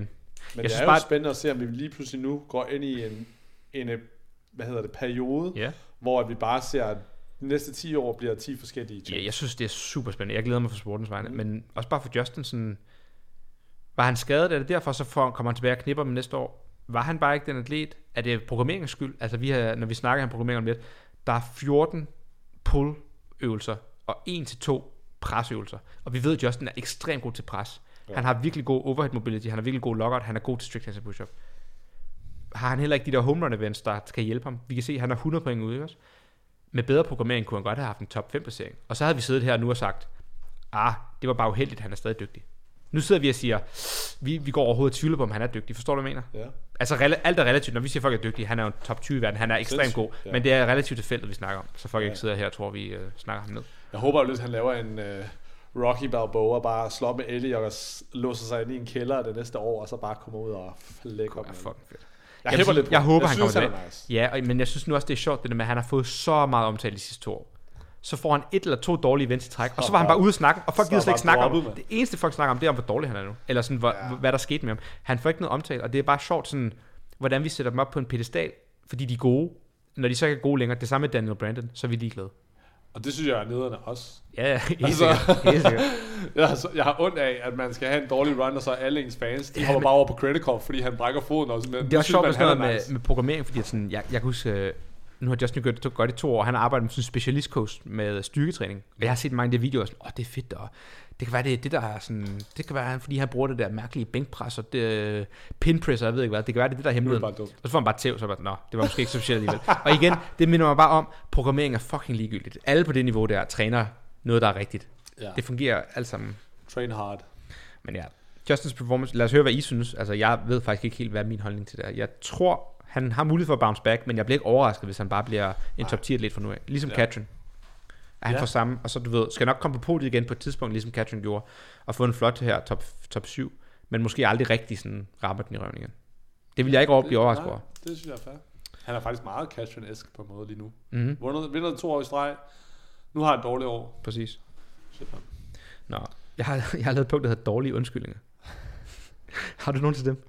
Jeg har faktisk lavet en mappe på min telefon, hvor jeg har screenshotet alle de der tabere. Jeg synes, vi skal snakke om den der med Amanda Barnhart. Det er det sygeste, jeg har så i langt. Når vi snakker dårlige undskyldninger, så er det det her med, det er sådan lidt en anke, vi har, og det fortsætter ikke bare på games-niveau, det fortsætter helt ned i Butchers og i alle vores gyms. Altså, det er ligesom folk inden konkurrence, vi gør det alle jo. I feel so fit, the fittest I've ever been, eller sådan, 2 dage til Madrid, jeg glæder mig til på gulvet, og så den der djævlesmiley, eller nu skal jeg bare ned og flække, og så bliver de nummer 29, eller sådan noget. Og så, jeg havde faktisk lidt ondt i min højre lille tog. Ja, præcis. Jeg har faktisk skinnebindsbetændelse i 6 måneder, så derfor kunne jeg ikke gøre det, og man er bare sådan der. Syg på flyveren dernede. Og... Præcis, og de har så mange fucking dårlige undskyldninger, og vi gør det alle sammen. Der er rigtig mange af dem her i Danmark i hvert fald. Men det viser sig bare, at det sker på games-niveau. Altså sådan, også ikke for sådan, men bare det med Justin. Har du virkelig fået en hjernerystelse? Ja. Er det bare det, vi hører nu, hvor det går? Men jeg vil sige, Justin har jo ikke selv sagt noget. Det er folk, der snakker det om ham. Der synes jeg, Justin er cool og slet ikke er ude og sige sådan, hey, I fucked up, eller sådan. Han er bare sådan, jeg føler bare, han... Han siger ikke noget, nej, det er egentlig meget cool. Bare til sig. Men sådan en som Ellie Turner for eksempel, eller Amanda Barnhart, de kommer alle sammen her, eller Jason Hopper, Hardwork pays over for alle deres træningsprogrammer, de sådan hyper dem op, og de hyper sig selv op, og YouTube-video hyper dem op, og sådan Matt Fraser siger sådan, I can't wait to see Amanda dominate, she's gonna do so well, og så får hun bare fucking pik, og så kommer hun her på bagkanten og siger, hun har fucking adopteret et barn, og det er derfor, det går dårligt. Sådan, sygt at give sit barn skyld. Jeg finder lige postet, det er faktisk ret sjovt. Dit adopterede barn, jeg elsker dig, lad mig adoptere dig. Det er fucking din skyld. Jeg tror faktisk, det er et fosterbarn, så det er faktisk noget andet end at adoptere, men det er noget med, at du kan adoptere, så er det ligesom dit barn, ligesom et biologisk barn. Okay. Men at foster, det er det der, så har du dem alt mellem, du ved, 1 måned til 5 år. Det kan være hvad som helst. Så er de inde i sådan et fosterkæresystem, indtil der ligesom er en familie, der kan tage over. Traumatiserer bare det her barn, og så sender det videre. Ja, og det er faktisk sjovt, fordi i USA, det der fosterkæresystem jo sådan notorisk for at være sådan abusive. Ja. Altså så de der folk kører bare igennem, eller børnene kører igennem, måske 10 familier, hvor de bare bliver mishandlet og behandlet af lort og sådan noget. Ikke at jeg siger, at mand gør det, men anyways, hun er bare sådan her. Sad and disappointed, but still walking away with a full heart. This last month has been one of the most challenging months of my life. Exactly 5 weeks ago, my husband and I took an opportunity to foster a 4-year-old little boy. Our lives have shifted completely. Vi er blevet forældre over natten, bla bla. Jeg har ikke kunne recover, pis og lort. My body had other plans. My ability to recover the last month has been pretty bad. So it definitely limited my training. Altså, nej, I'm sorry, det gør man bare ikke. Nej. Det synes jeg er så... Man er også bare sådan, hey, hvor mange her... Ariella Lowen er mor. Hun bliver nummer 3. Yeah. Altså, luk røven. Og det er sådan... Hun har fået 883 kommentarer. Og hvad siger de? Og, jamen, det er jo sådan noget her. Annie, what you've done is more important than any placing at the CrossFit Games. Det har 1200 likes. Katrin, I love you so much. Biggest heart. Haley Adams, you're amazing. Laura, proud of you, Amanda. Lauren Fisher, you're amazing. Morning Chalk Up, you're incredible. CrossFit Games, 3 sorte hjerter. Altså, you're a legend. Det er bare... en stor cirkeldyk. Ved du, hvad en cirkeldyk er? Altså, ja. Altså, helt originalt, så er det jo 5 mænd, der står i en cirkel, og så gokker hinanden af, ikke også? De står bare og gokker hinanden af. Altså, yeah. Fucking klamt er det ikke. Og det er en undskyldning for, at hun har gjort det dårligt. Sådan, jeg må hellere lige sørge for, at jeg på en eller anden måde kan få det til at handle om mig. Yeah. Jeg synes, det er så usmageligt. Og nu bruger vi Amanda som eksempel, fordi der er så mange af dem her. Jason Hopper gør det samme. Hvad siger han? Lad os finde ham. Det, jeg også synes, der er super irriterende, det er sådan noget... Okay, det er svært at få det her på ord, men sådan, der er nogen før i tiden, der har kommet direkte undskyldninger og sådan noget. Jeg ved, jeg er meget bedre end det her, men jeg kunne ikke vise det. Og så har folk med tiden synes, det er en lidt plat måde at gøre det på. Så nu prøver folk at sige det samme, uden at sige de ord. Yeah. Der er en måde at gøre det her genuine på. De får også andre til at sige det for dem. Præcis. Der er nogen, der kan gøre det ret genuine. De kan være sådan, hey, I'm super proud of my effort. I just didn't have it in me. Thank you to my sponsors. Og der er sådan, hey, det er fedt. En fed måde at sige det på. Yeah. Så er der nogen, der gør det sådan, som Amanda her, hvor jeg synes, okay, det er fucking mærkeligt. Og så er der nogen som Jason Hopper, hvor det er sådan, de siger ikke, at de ikke leder op til deres potentiale, men implicit siger de, hvis det havde gået lidt den anden vej, havde de gjort det meget bedre. Ja. Og så siger folk det i kommentarerne for dem. Ja, og det er, nu finder vi, hvad det er. Vi ved alle sammen, du er meget bedre end det her. Hvad hedder Jason Hopper? Han hedder J. Hopper, ikke også? J. Hopper ser mere blokeret. Nej, det er ikke. Okay. Klassikeren, det er sort-hvid billede, ikke også? Altid sort-hvid billede. Det var Amandas forresten også. Her, sort-hvid billede. Nu skal vi se, han har valgt nogle flere. I know I don't owe anyone an explanation of the last 2 days, but I will say this. It's been a tough... Men jeg kommer lige med en. Ja, det er det. Jeg siger ikke, at jeg er racist, men... Og så kommer det racistisk, ikke også? Det er bare klassikeren, det der. Ja. It's been a tough last few days. Not one I'm sure anyone expected. Anyone? Hvor god tror du, folk tror, du er? Hvor god tror du, folk tror, du er? Din kæmpe jegner. I'm not sure anyone expected this. Hvad fuck snakker du om, din amatør? Jeg tror, han har lyttet for meget til Matt Fraser. Including myself, siger han så. Ja, det er det. Fuck, det er bare en circle jerk. No. lidt sværdigt. At the end of the day, I just didn't have the pop we're all used to seeing. Så sådan, igen, han siger ikke direkte de her ting, men det bliver sagt på sådan en måde, hvor man sådan lidt, det er bare usmageligt. Sport is hard sometimes. Greatness is a rocky road. Even the best of athletes have their moments. Unfortunately for me, I only get a couple of opportunities a year to compete, so results like this stick out big time. But that's the game I signed up for, blah, blah. I'll try to grow, whatever. Men igen, det er sådan, greatness is a rocky road. Implicit. Jeg kunne have været great. Forstår du, hvad jeg mener? Og det, der siger han jo sådan, men der er op- og nedtur i greatness, fordi på et tidspunkt skal jeg nok nå greatness. Ham her, jeg kan sige det lige nu, han bliver aldrig gamesvinder. Aldrig. Han kommer aldrig på podiet. Der er i hvert fald ikke noget værre, når folk siger, jeg har ikke nogen undskyldninger, men her kommer lige 3. Matt Fraser ville aldrig poste det her shit, og jeg hader Matt Fraser, men han ville aldrig poste det lort. Han havde bare sukket op og trænet hårdt. Der kan man sige, hvad man vil om Matt eller Rich. Eller de har ikke de her fucking lorte undskyldninger. Men det er også, han italser det, som om han havde været på podiet. Ja, jeg kan... Hvad er hans højeste placering? Er det ikke bare nummer 25? Bro, han blev nummer 8 sidste år eller et eller andet. Sådan 7. Men who gives a shit? Amen, fucking amatør. Jeg kan blive sådan helt op i det røde, for jeg bliver. Og der er bare så mange af de her fyre. Cornier gjorde det samme. Ham der Cornier. Ja. Det er set. Nå, der er 100 af dem. Det var vores punkt, der hedder dårlig. Jeg tror, det er dig, der skal blokere dem, så du ikke behøver at se de her posts mere. Problemet er, at folk sender dem til mig. Det er ikke godt for det, din, jeg følger dem ikke, men folk sender det til mig, fordi de ved det her. Det er sådan noget, så kan William sende det til mig, så ved han bare, at jeg bliver sur. Nå, så der er mange af de her typer. Og jeg tror seriøst, prøv lige at sige et navn på en, der er blevet cuttet. Se om vi kan finde en undskyldning. Vi ses, Astrid. Jeg ved ikke, hvad du siger, når du... Astrid står og snakker til mig. Luke Parker. Prøv lige at finde ham. Hvad vil du sige, Astrid? Det er ham der fra Mayhem. Og også i den der Mayhem-dokumentar, han har lavet en god en. Der gik han også bare, I'm coming in, all guns firing. Let's see what I can bring. I'm gonna make some big upsets this year. Luke Parker, han kører trods alt ikke sort-hvid billede, men det er zoomet ind på hans krop, eller ansigt. Og han er helt ked af det. I know God's plan for me is always better than my own. I wouldn't want my rookie season any other way. Nu kommer det, er I klar? I definitely feel like I didn't get to show off all my hard work. Hvorfor ikke? Ja. Yeah. Hvorfor ikke? Du har jo fået... Du blev cuttet, fordi du ikke var fucking god nok! Shit, jeg kan blive så sur. Emil, du må ikke sige det. Du må ikke få mig om i det her. Okay, sig et navn mere på en, der blev cuttet. Okay. se her. Nu kommer jeg til at krasse i mikrofonen, fordi jeg råbte så hårdt ind. Jeg kunne høre den krasse. Jeg finder lige på papirerne. Du vil lige sige, at bare, det skal være sådan noget. Det skal være cuttet på en eller anden tidspunkt. Vi ses afsted. Hvornår er du hjemme? Nå. Lad os tage hende der... Abigail Domit. Abigail. G-A-I-L. Det er hende, der blev hypet for at tage The Games efter 2 år. Det er også, at hun er nice. Kasper Myhre følger hende, kan jeg fortælle. Alright, lad os se her. Zoomet ind på hende. Ikke sort-hvid. An experience of a lifetime. Nothing can replace the knowledge I've gained from this past weekend. You either win or you learn. Oh. Yes, some of my friends and family know I had to spend some time in the ER and get an outpatient operation. Some of my friends and family know I had to spend some time in the ER and get an outpatient operation a few days before we left Madison. We weren't sure I was even going to be able to compete. But it worked out. Fucking amatør. Hvad blev hun? Hun blev nummer 28 eller sådan. 24. Også kun 25 kommentarer. Lad os se, hvad folk siger. Jeg har en mere, hvis der. Ja, bare sig navn. Sydney Wells. Jeg ved, at Brooke Wells er blokeret mig. Det gør det. 250.000 følgere.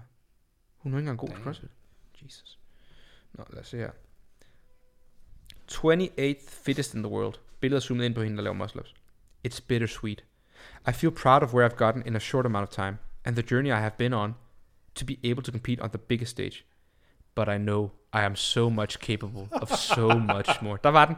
I know I'm capable of so much også, more. Nå, er du capable of more? Bare lige for, lad mig se det. For reference, det var hende her, der ikke kunne lave en muscle up til semifinalen. Hun fik 0. Så hun skriver, I know, det her det er linje 1, 2, 3, fjerde linje i sit post. I know I'm capable of so much more. Hvad er det, hun ved? Og hvor ved hun det? Og første gangs games. Hvorfor viser du det? Hvorfor viser du det mig? Hvis du er capable med, det er svaret til, at du til eksamen, og du dumper sådan, jamen faktisk så ved jeg det godt. Nå, hvorfor siger du det så ikke? Eller du spiller fodbold, og så rammer du forkert, men jeg ved, jeg kan score. Nå, hvem er du så sparker til bolden og score? Det er en kæmpe jegner. Okay, nu kommer undskyldningen, tror jeg. Prior to the season started, I had one goal, to make it to the games, and I did just that. Afterwards, I wanted to set a goal going into the weekend that was simple, to do my best, blah, blah. I didn't realize you can't really do one of those and not the other. It's hard to enjoy when you feel you aren't competing to your full potential. Og igen, det er det, jeg mener med, jeg har svært ved at sætte ord på det tidligere, de siger ikke direkte, at de er bedre, men på en eller anden måde, implicit siger de, jeg er bedre. Og hun siger det der, I couldn't compete to my full potential. Hvad mener hun med det? Er det så fordi, at implicit jeg er skadet eller et eller andet? Der ligger jo noget imellem der. Ja. Og det er det, der irriterer mig sådan... Det irriterer mig både, når de siger, men jeg var skadet, jeg var på hospitalet. Og det irriterer mig også det her, hvor de siger sådan, der er et eller andet, der gør jeg ikke. Også fordi hun får det i hvert fald ikke til at lyde som om, at de andre bare var bedre end hende. Ja. Der var noget eksternt, der gjorde, at de slog hende, og det var ikke bare deres evner. Ja, sådan noget. I chose to keep a smile on my face, and I'm proud of where I am. Bare sådan, det er løgn. Jeg så, du græd efter en workout. Altså sådan, hvorfor sveder du straight up og spare liv om et eller andet, du så er stolt over, som jo ikke er rigtigt. Det er bare sådan, det hele er bare så fucking fake. Jeg kan ikke fordrage det her Instagram-pis, der bare florerer. Altså, Hayley Adams kommenterer, amazing job, girl. Hayley Adams har trukket sig fra sporten, fordi der er for meget pres, eller et eller andet, ikke også? Yeah. Og hun er med problemet og kommenterer på det her pis, amazing job. Hun sidder selv og siger, at hendes job ikke er amazing. Så skal andre folk ikke sidde og kommentere og sige, at det er amazing. Altså nu kan man også bare godt kalde en spade for en spade. Det er jo den der, hvis hun siger, I didn't do well, hvorfor skal andre så komme og sige, I think you did well? Men også fordi, man ved jo også, at Hayley heller ikke synes, hun har gjort det godt. Så det er det der med igen, alt er bare falsk. Det hun siger falsk, og så kommer alle ens falske venner og siger, du gør det så godt. Og det her, jeg synes, Rebecca er så ekstremt nice. Altså sådan, vi snakker om det her på sidste podcast. Men Rebecca er bare sådan, hvad blev hun, 25 i verden? 24? Hun er bare sådan, nummer 24 i verden. Jeg er fucking stolt over at være her. Jeg har aldrig gjort det uden mig selv og mine venner. Jeg turde stole på mit eget niveau, og jeg gjorde det. Ja. Og jeg var sådan der, det er så fedt. Hun siger ikke, jeg burde fortjene at være nummer 19. Ja. Eller jeg burde fortjene at være nummer 17. Eller jeg burde ikke være blevet cuttet. Ingen bullshit undskyldninger. Ikke noget med, jeg havde hård træning ugen inden, og derfor var jeg træt. Eller jeg væltede på min cykel, da jeg var vej til min syge bedstemor. Altså, ingen undskyldninger. Bare, jeg blev nummer 24. Jeg er stolt af det. Vi ses næste år. Og jeg var, da jeg læste, var jeg bare sådan der, instant like. Send en besked, sig tillykke. Altså, Så Rebecca, skud. Jeg håber, du bliver sådan der. Det var fucking nice i forhold til alle de her trunder, du konkurrerer med. Og mænd, for den sags skyld. De er alle sammen irriterende. Så ja. Det var punktet dårlige undskyldninger. Og det gælder også for alle jer, der lytter med, når I skriver ting på Instagram. Lad være med det der sådan pseudo-undskyldning. Vi kan alle sammen gennemskue det. Altså, der er ikke nogen, der gider det. Efter semis, der var masser af jer, der gjorde det. Efter quarters er det det samme, hvis I tager til Madrid eller sådan French. Lad være med at skrive det lort. Alle synes, det er plat. Og dem, der ikke synes, det er plat, det er dem, der ikke ved noget om sporten. og dem I prøver at imponere, det er jo netop dem I træner med og gør noget om sporten. I prøver jo ikke at imponere en eller anden følger fra Indien. I prøver netop at imponere Ludvig nede fra Butchers, eller Lars nede fra Trinity, eller hvad ved jeg. Det er jo dem I træner med, og sådan begår I med, I godt vil imponere med jeres post, eller sige noget til. Så bare sig sandheden, for vi kan alle sammen gennemskue det der pis. Ja, det sker på alle planer. Ja. Anyways, fuck, nu fik du mig op i det røde felt. Du må ikke gøre mig så sur. Jeg kan mærke, at du bliver sur. Jeg ved, at lytterne elsker det, så jeg skal jo appellere til vores... Jeg krydser dårlige undskyldninger af. Skader krydser af, bum. Hvad er det næste på listen? Jamen, vi har en del her. Jeg har krydset også lige Justins performance af. En anden ting, der bare lige... Det er bare et hurtigt punkt. Er det endnu en... Nej, det er det her moving day. Konceptet moving day. Det her punkt kan måske hedde sådan noget irriterende kommentatorer. Men de har det her koncept, der hedder moving day. Mm. Og moving day har altid været sådan... For eksempel, hvis du har en 3-dags konkurrence, har du 2 events lørdag. 4-5 events 2 events fredag, 4-5 events lørdag, 2-3 events søndag. Så er lørdag ligesom den dag, hvor der er flest point at hente, ja. Så derfor kalder man det moving day, fordi leaderboard kan flytte sig. Moving day giver ikke mening, når der er 3 events hver dag. For så alle dage er moving day. Så kan du ikke sige, at lørdag er moving day, og så poste et eller andet moving day, eller kommentatoren, og de sådan, this is the day they'll shift the leaderboard. Nej, leaderboardet shifter lige meget hver dag, for der er 300 point hver dag. Så det er bare sådan en, lad være med at kalde det moving day, det er super irriterende. Og også folk, der gør det herhjemme, når de er til en eller anden konkurrence. Lad være med at kalde det moving day. Det er super irriterende. Det er super plat. Er du enig? Jeg er enig. Godt. Jeg tror ikke, jeg tør at sige noget andet. Godt. Ej, alright. Emma Lawson og Sarah har skrevet. Det har vi snakket om. Emma Lawson er nice. Skal vi komme til lidt programmering måske? Ja.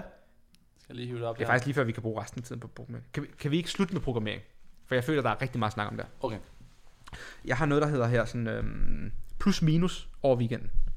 Mm. Et plus er en god ting, en minus er en dårlig ting. Så jeg har skrevet her, minus cuts. Ja. Jeg går ud fra, at de fleste, der lytter med, har hørt vores andre podcast, men vi er ikke glade for cutsene. Nej. Et mere specifikt eksempel, noget vi får meget kritik for, det er, at folk siger, jeg snakker meget om mine følelser. Og det er fair nok. Og så når vi har specialister inde og eksperter i podcastet, så siger de, det er godt, for der er nogen, der ligesom kan sige, hvad sandheden er.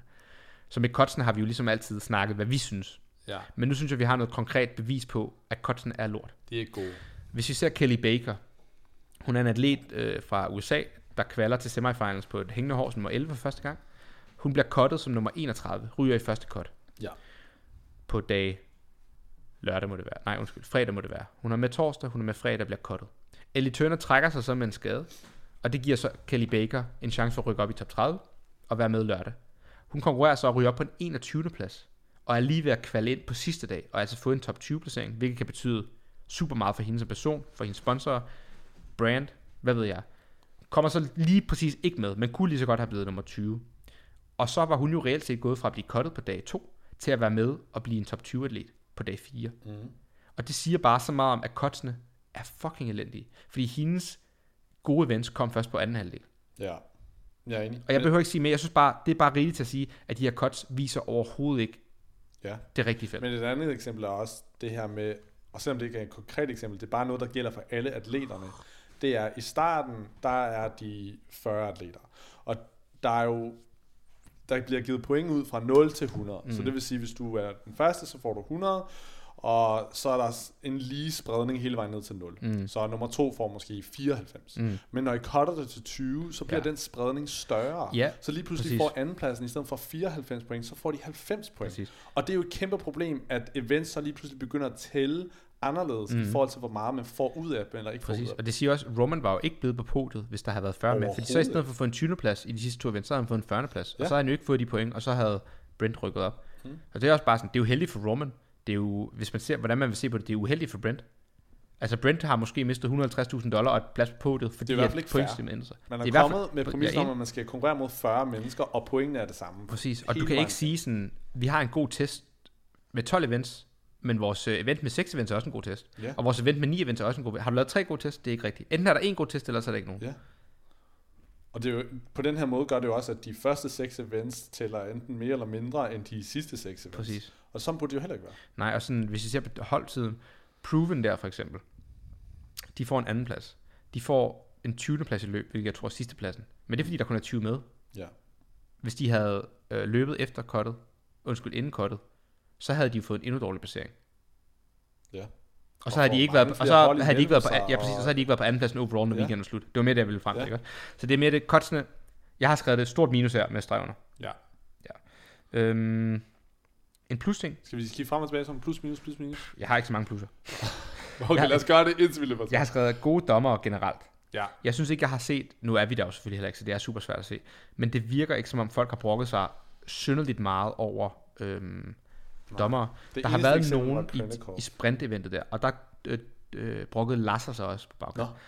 Og det er en ting, jeg har tænkt over. De fleste dommerfejl kommer over i sprint-events. Bare lige så sprint-event, er det den med boxen på? Intervallerne, lige præcis. Okay, ja. Og det er jo også oftest der, hvor en dommerfejl koster rigtig meget. Ja. Det kan selvfølgelig også koste meget på andre ting, men sådan... For eksempel, jeg ved, Ariella Lowen, hun brokkede sig, hun har pilet sine dobbeltunders i den der 8 runder med 30. Okay. Fordi hun kunne lave et par dobbeltunders for meget hver runde 2. Og så får hun har pilet 16 dobbeltunders og får det tilbage. Men det betød kun én placering. Hvor for Roman en dommerfejl, det koster 17 placeringer. Ja. Og sådan, så jeg vil sige, det virker, nu ved jeg det selvfølgelig ikke, men når man ser det udefra, så må man dommerne spillede ret clean. Og jeg synes faktisk, der er mange af de no-ups, de gav, for eksempel på skien, der når de lavede sandbag squats, der fik de bare no-ups over hele feltet. Og der var sådan fedt, alle er hårde. Og på Teams, når jeg så dem, virkede de egentlig også sådan gode til at give no-reps, når de ikke var synkron og så videre. Det synes jeg bare var fedt. De var gode på rebet med legless til at give no-reps. Consistent no-reps, det kan jeg godt lide. Jeg tror også det der med, man tænkte ikke på dommeren undervejs, synes jeg. Nej. Og det er jo bare et godt tegn. De burde være der for at kontrollere det, men man burde ikke føle, at de har noget at sige for workout. Præcis. Man kan så sige der med Proven, vi brokkes over, at dommeren ikke var hård nok i finalen. Ja. Og det betød jo også noget. Der så, tror jeg også, og det er jo igen en dommerfejl, fordi det virker bare til, at han havde glemt. Præcis. Så jeg vil sige, overall, gode dommer har jeg skrevet. Ja. Så har jeg skrevet her, overall, godt flow i workouts. Det betyder ikke, at jeg synes, workoutsen er gode nødvendigvis, men seervenligheden i at vide, hvem der fører, har været godt. Både på teams og individuelt. Ja. Der har været sådan en tydelig fremgang, at de har bevæget sig frem på en eller anden måde. Bevæget sig igennem lokalet. Det har ikke været... Den eneste, jeg vil sige, der var dårligt, det var den AMRAP, hvor de skulle bevæge sleden. Det var umuligt at vide, hvem der førte. Men næsten alle de andre workouts har de på en eller anden måde bevæget sig ned igennem banen. De har løbet, de har bevæget en barbell på en eller anden måde. Sådan med Helen skulle dumbbellen frem hver gang. I finalen der med thrusters, der rykkede ligesom frem til en ny stang og lungede. Så godt flow på den måde. Så har jeg skrevet minus. Ingen svøm. Det kommer vi også, når vi skal snakke på mere. Ikke noget svøm. Så har jeg skrevet et plus her. Ingen sprint events. Sådan all-out sprint events. Og det synes jeg er en positiv ting. Hvorfor det er et plus? Jamen, der var en dude, der kom med... Jeg så en YouTube-video med en dude, der er professional strongman. Og han siger, at deres sprint-events, at de begyndte at bevæge sig væk fra i strongman-miljøet, fordi at de har for eksempel event, der hedder bevæg en truck 30 meter. Mm. Og det kan så være forskellige implements fra år til år. Nogle gange er det et fly, nogle gange er det en truck, nogle gange er det whatever. Men det gør de alle sammen inden for sådan noget 30 til 31 sekunder. Og der er 20 deltagere med i strongman, så du har 20 fyre, der alle sammen ligger inden for 30 til 31 sekunder. Altså der er sådan et sekunds forskel. Så er der måske en dyt, der gør det på 32. Men sådan, de fleste ligger virkelig inden for et spænd. Ja. Og hans argument, og hele strongman miljøets argument, har været, at det er ikke retsvisende. De har ligesom CrossFit også måske 10-12 events. Og det event er altid bare totalt random vinder. Fordi at det er så tæt, at det kan være sådan, hvor glat var gruset, eller hvor god er chiptimeren, eller der er så mange forskellige variabler, når eventet er så kort. Det kan være en dommerfejl for eksempel, at de siger, at så viser der nogle statistikker over, sådan, hvem der har vundet strongman de sidste 5 år, og så viser der deres placeringer til det der sprintevent, de har hvert år. Og det var bare sådan, du ved, vinderen kunne nogle gange ligge på en 20. plads eller på en 18. plads. Og så man så siger, det er ikke fordi, de er en dårligere sprinter, men det er fordi, eventet bare er så sådan random, og det er ikke nødvendigvis den bedste, der vinder. Og det er det samme, jeg føler, der vil være her. Hvis du havde et event, der var under et minut, under 30 sekunder, det er ikke nødvendigvis den bedste, der vinder. Nogle gange kan der bare ske for eksempel en dommerfejl, eller du skal lave en boxjump for meget mere, eller du er en høj fyr, så du er god på roeren.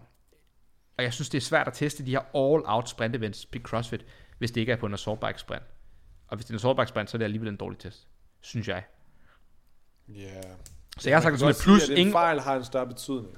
Men jeg synes ikke, det er lige så gralt, eller hvad man vil sige, som det er til det der. Det er jo ikke fordi, at alle 30 atleter i CrossFit ligger inden for et sekund. Det kunne det godt, hvis det er 30 kalorier all-out og softback. Men når vi har kigget på deres programmering med sprint før, synes jeg ikke, det har været sådan. Der har der aldrig rigtig været sådan all-out sprint, har der? Har du nogen, du lige kan snuske? Altså jeg tænker på den der, hvor det var sådan, de skulle løbe sådan zigzag rundt om 2 kegler, så skulle de måske løbe 80 meter ned, 80 meter tilbage, zigzag. Det synes jeg er et godt eksempel. Kan du huske, at Vellner blev cuttet på grund af det?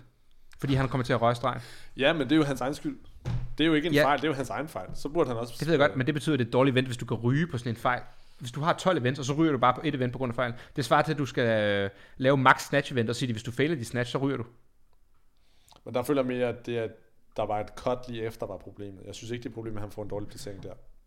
Det synes jeg, fordi at det er bare sådan, han er jo ikke dårlig. Bare fordi han kom til at røre stregen. Det var bare en lille fejl. Jeg synes ikke, det har noget med fitness at gøre. Og så kan man sige, at ikke lave fejl er en del af fitness. Det er ikke helt rigtigt. Fitness for tid, der føler jeg ikke at lave fejl er en del af det. Det er jo ikke, hvis du skal vende rundt om en kejle, og du kommer til at røre en streg med en centimeter i fod, er det jo ikke en fejl. Det er jo bare sådan en mærkelig standard. Ja, men... det er jo bare en hård standard, der er blevet sat. Jeg synes som fitness, så burde der være... Vi kan godt være enige om, at logistisk, så burde de sørge for, at sådan nogle ting ikke sker, så det bare er sprinten. Men det kan du ikke i en konkurrence, så derfor synes jeg, det er godt, de ikke har det med. Jeg synes, det sprintevent, de havde, som så var et 3-minutters domæne, altså interval... Den de bare kaldte, jeg tror den bare hed interval et eller andet. Det var sådan noget 3-4 minutter ish, og så pause 5 minutter, og så 3-4 minutter ish igen.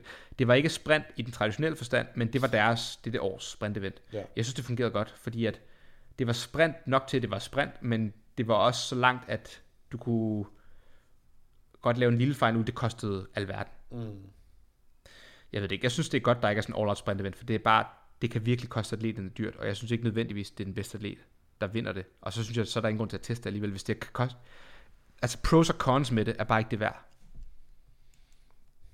Men synes du ikke, hvis man gerne vil lave fittest in the world, du kan jo ikke bare undvære det helt. Men kan du ikke huske, at de har haft de der slædevents, hvor de skal skubbe slæden ned, så skal de lave 10 muscle-ups og skubbe slæden tilbage.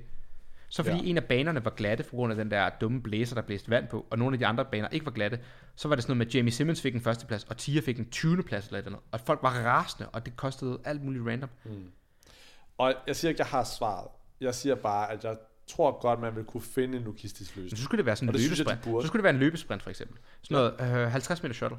Ja. Kan du huske, den havde de med, hvad hedder han, den mat, det der klip, hvor han sprinter, og bare vinder over hele feltet mod Ben Smith. Ja, det var fedt. Det er et fedt sprint-event. Ja. Sådan et event kan fungere, fordi du kan ikke rigtig fuck et shot run op. Der er ikke noget udstyr, der kan gå i stykker. Nej. Sådan et event, synes jeg, kan være fedt. Men de lavede det jo på ranchen, da der kun var 5 med det år. Der skulle de vist lave 100 meter sprint, 100 meter skubbenslede. Eller også var det 100 meter slæde, 100 meter løb. Yeah. Noget i den stil. Det synes jeg også bare var sådan lidt... Men der igen, der tænker jeg, okay, så kan vi godt argumentere det her med, at slæden er et problem. Fordi det synes jeg også. Nu er der ikke noget, du har forskellige modstandsprofiler. Men det er jo bare svært at teste power output, hvis det ikke er en maskine, og du skal teste sådan... Men du kan bare få en tank. Så er der hjul på, så burde det være en. Nej, fordi så underlader måske forskelligt. Men der tænker jeg jo bare... Det slæderne er jo ens. Hvis alt er på græs, og du har hjul på, så... Jamen slæderne var jo ens for eksempel til, når de laver games. Det er jo underlaget, der er problemet. Men det der, jeg mener, når der er hjul på, så tænker jeg ikke, at der er nogen forskel. Hvorfor det? Nå. Anyways, det er jo også bare sådan... Jeg synes, det er et plus, at der ikke er det her all-out. Jeg tror, jeg ser det et minus. Jeg synes, det er godt i problemet. Jeg synes godt, man kan have en god test uden det her all-out sprint-event. Også fordi du tester jo styrke, hvor du skal være fucking eksplosiv. Det er måske en, hvor lytterne skal komme med, hvad de tænker. Det må de godt. Synes I, det er plus eller minus? Ja. Alright. Resten af mine noter, det handler egentlig bare om programmering. Er der ikke flere minus eller plus eller noget? Det kommer i programmering. Jeg har en minus, der hedder... Det er irriterende, hvor dobbeltmorals CrossFit har været under hele den her sæson. Slay King, lad mig høre. For eksempel, og jeg ved ikke, om jeg egentlig har snakket om det allerede, men BKG, han bliver skadet. Han går ind i den her max-event, og han løfter vitterligt 0 kilo. Altså, han står med en stang, der har... Altså 30 kilo på hjernen, så det er ikke et reelt løft. Og han får bare en sidste plads, og alle ved det. Og alle tænker bare, okay, der er noget, der er galt her. Havde han været til semifinalerne, så havde de trukket ham med det samme. Og det var det, de gjorde, det samtlige atleter. Ja, eller Roman, der sidder på cyklen. Ja, men jeg synes faktisk, BKG er værre. Fordi til semifinalerne, der siger de, at vi trækker jer, fordi at i og med, I ikke har givet et full effort i den her event, så har I en fordel over alle de her andre atleter til den næste event. Og I vitterligt jeres argument, I går jo fuldstændig imod hinanden, jer selv, med det, I så gør for BKG. Fordi så har han, ud fra hvad I siger, en fordel i de næste 3 events. Altså, jeg er enig. Jeg synes, men man kan sige, jeg synes ikke, det er bullshit, de ikke trækker ham. Jeg synes, det er bullshit, de trækker folk i semis. Enig. Man kan sige, måske har de forhåbentlig lært af deres fejl, og så trækker de aldrig folk igen fra nu af. Ja. Bullshit er, hvis de trækker folk igen til næste semis, så bliver jeg rasende. Det er mere det. Ja. Så jeg forstår godt, hvad du mener. Man kan bare håbe, at de har lært af fejlen, og det er derfor, de kan trukke ham. Ja. Men så er det jo mærkeligt, at de ikke kommer ud og siger, fordi folk har jo kommenteret på det, og vi er jo ikke de første, der siger det. Folk er sådan, why didn't you pull out BKG? Altså Heller har lavet en hel video om det, hvor han siger sådan, hvorfor fuck er BKG ikke blevet trukket? Det bliver Alex Corona, og så har han bare sammenlignet de 2 videoer. Hvis de så bare kom ud og sagde, hey, we learned from our mistakes. Ja. Og det der med, og bare igen, jeg respekt. Jeg synes det er integriteten af sporten. Integriteten af sporten. Og vi, sådan, vi snakker om det i de tidligere gennemgange. Det her med 5K'en, de har målt 5K'en forkert op. Det var jo ikke i sig selv et problem, fordi alle løb det samme. Det er det her med, at de på bagkant nægter at indrømme, at det er en fejl. Og de bare stadig bliver ved med på ESPN, et af de største sportsnetværk i verden, hvor der sidder folk, der ikke ved noget om CrossFit og ser det her, bare sidder og siger, they run these 5Ks, og det er legit 5K-tider. Og det er jo straight up løgn. Yeah. Og det får mig bare til at tænke, det her med, at de ikke vil indrømme fejl, og de lyver, det siger bare meget om integriteten af sporten. Ja. Og det får mig til at tro, at der er mange andre steder, hvor de lyver eller laver loopholes. Og for eksempel, når man begynder at få de her konspirationsteorier om folk, der tester positiv, og så ikke får annonceret deres resultater, eller hvad fuck ved jeg. Det er nemt at lave koblingen, når de ikke er transparente. Hvis de bare gik ud og sagde, hey, vi lavede en fejl, we measured 5,000 yards, the times are still good, but it's not 5K. Eller hey, we learned from our mistake with Alex Corone, we won't be withdrawing BKG in any future events because of an injury. Så ville folk være sådan, hey, fedt. Ja, men nu holder de bare kæft og ikke siger noget, og det ødelægger bare integriteten af sporten, og jeg synes, det er bullshit. Så det er godt minus, du har sat. Det får minus udopsang. Okay. Ej, det kommer til programmeringsdelen. Lad os tage den videre. Det er et andet plus. Har du flere plus minus? Skal jeg lige tage den? Ja. Jeg tror, jeg synes, det er en plus. Den der ord, om de havde til finalen. Ah, minus. Stort minus. Oh, shit. Okay, det kan vi snakke om. Det er kæmpe minus. Men lad mig høre, hvad du siger. Jeg synes, det er fedt, fordi den kræver mere teamarbejde og kommunikation. Og det vil sige, ikke hvis man ikke er lige så godt et hold. Det er hvad snakker du? Okay, går vi til programmering nu? Lad os snakke om den der i hvert fald. Okay, det er til dem, der ikke lige hører med her. Hvis man sidder med sine events foran sig. Nu går vi videre bare til programmering, og jeg ved ikke, om vi har nogen systematik. Nu starter vi på Teams aller sidste udgang. Okay. Skal jeg lige sige, hvad den er? Der er en workout, som hedder gå på hænder ned. Alle fire skal gå super langt på hænder. Ja. Jeg tror, de skal gå unbroken. Ja. Så skal, og alle skal ligesom... Præcis. Og ligesom alle skal gå unbroken, og så skal de gå tilbage også unbroken. Rigtig langt, du tester handstand kapacitet. Ja. Egentlig sådan fedt nok. Så skal de lave 5 runder af 10 thrusters, 10 lunges. Noget af den stil der. Ja, og der står bare, det worm. Og alle har tænkt, fedt, vi får endelig en workout. Det er finalen. Vi skal have lov til at race. Vi skal gøre noget, vi kan vise, at vi er et godt team. Vi skal ud og lave thrusters, morm og lunges. Og her tænker jeg, endelig fed teamworkout. Ja. Så kommer de ud på gulvet. Så er det fucking 4 sandsække med en streg med en hvad hedder det? en snor imellem. Så er det 2 60 kilo sække for drengene og en 45 kilo sække for pigerne. Så tungere den almindelige morm, bare med et reb imellem. Jeg kan lige se dig herhjemme, bare selv antændt. Jeg kan være sådan, der er flere elementer i, hvorfor jeg synes, det er dårligt. Jeg starter fra den af. Jeg har tænkt meget over det her. Jeg har ikke tænkt meget over det, men tankerne kommer hurtigt til mig, når jeg ser det. Et er, det er finale-eventet. Det bliver streamet af ESPN. De her hold skal have lov til at race og have et fedt event. De ligner nogle kæmpe amatører. Der var ikke nogen, der kunne få det at se godt ud. Altså, folk sidder straight up og griner af dem. De bliver gjort til grin derude. Og jeg kan godt forstå folks argument sidste år med det her double crossover. Crossover, folk ikke kunne finde ud af det, og folk sagde, at de bliver udstillet, og så var sådan, det gør de jo ikke helt. Her blev folk legit udstillet. Alle holdene blev udstillet, fordi de ikke kunne finde ud af noget om. Og det er fordi, de her vidste ikke, hvad det var. Det er første gang, de ser den, og den er super bøvlet. Det er min ene anke med, at vi skal have det ene af et punkt er her, vi skal have et ræs mellem de bedste hold. Og de får ikke lov til at ræse, fordi at de kan simpelthen ikke finde ud af det. Hvor hvis de fik lov til at ræse, havde Proven ikke vundet den workout. Så havde Oslo eller Invictus vundet. Det havde ikke ændret på det store i sidste ende, men det havde trods alt ændret på top 2 og 3. Og det havde været federe at se det gode hold ræse. Her var det ikke det bedste hold, der vandt. Det var bare hvem, der lige kunne sådan adapte. Og jeg vil give dig ret i, der er en vis form for adaptability i fitness.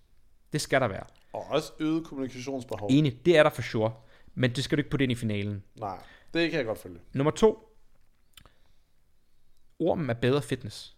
Det kan godt være det her, der kræver mere kommunikation, men den er ikke nødvendigvis tungere eller sværere. Nu har jeg aldrig prøvet den, men sådan som det ligner. Men ormen, hvis du kører ud af synkron, så vælter ormen. Bare du kører lidt ud af synkron, så går det af helvede til. Med den her sandsækord? Ja, nej, men rigtig orm. Okay. Der hvis du sådan, du ved, skulle lave thruster, så den ene squatter for tidligt, så oftest går det galt, fordi at ormen sådan hænger jo sammen. Her, der får det til at ligne, at du skal være perfekt synkron, fordi ellers vælter de. Men når man så folk, der fik det til at virke lidt, så skulle du ikke være særlig synkron for at stadig få det til at fungere. Fordi den der snor, den er cirka en halv meter, og der er slack i. Så hvis du begynder at squat før mig, så kunne det være cirka en halv meter slack, inden jeg stadig kunne nå at squat og indhente dig, uden at det gik galt.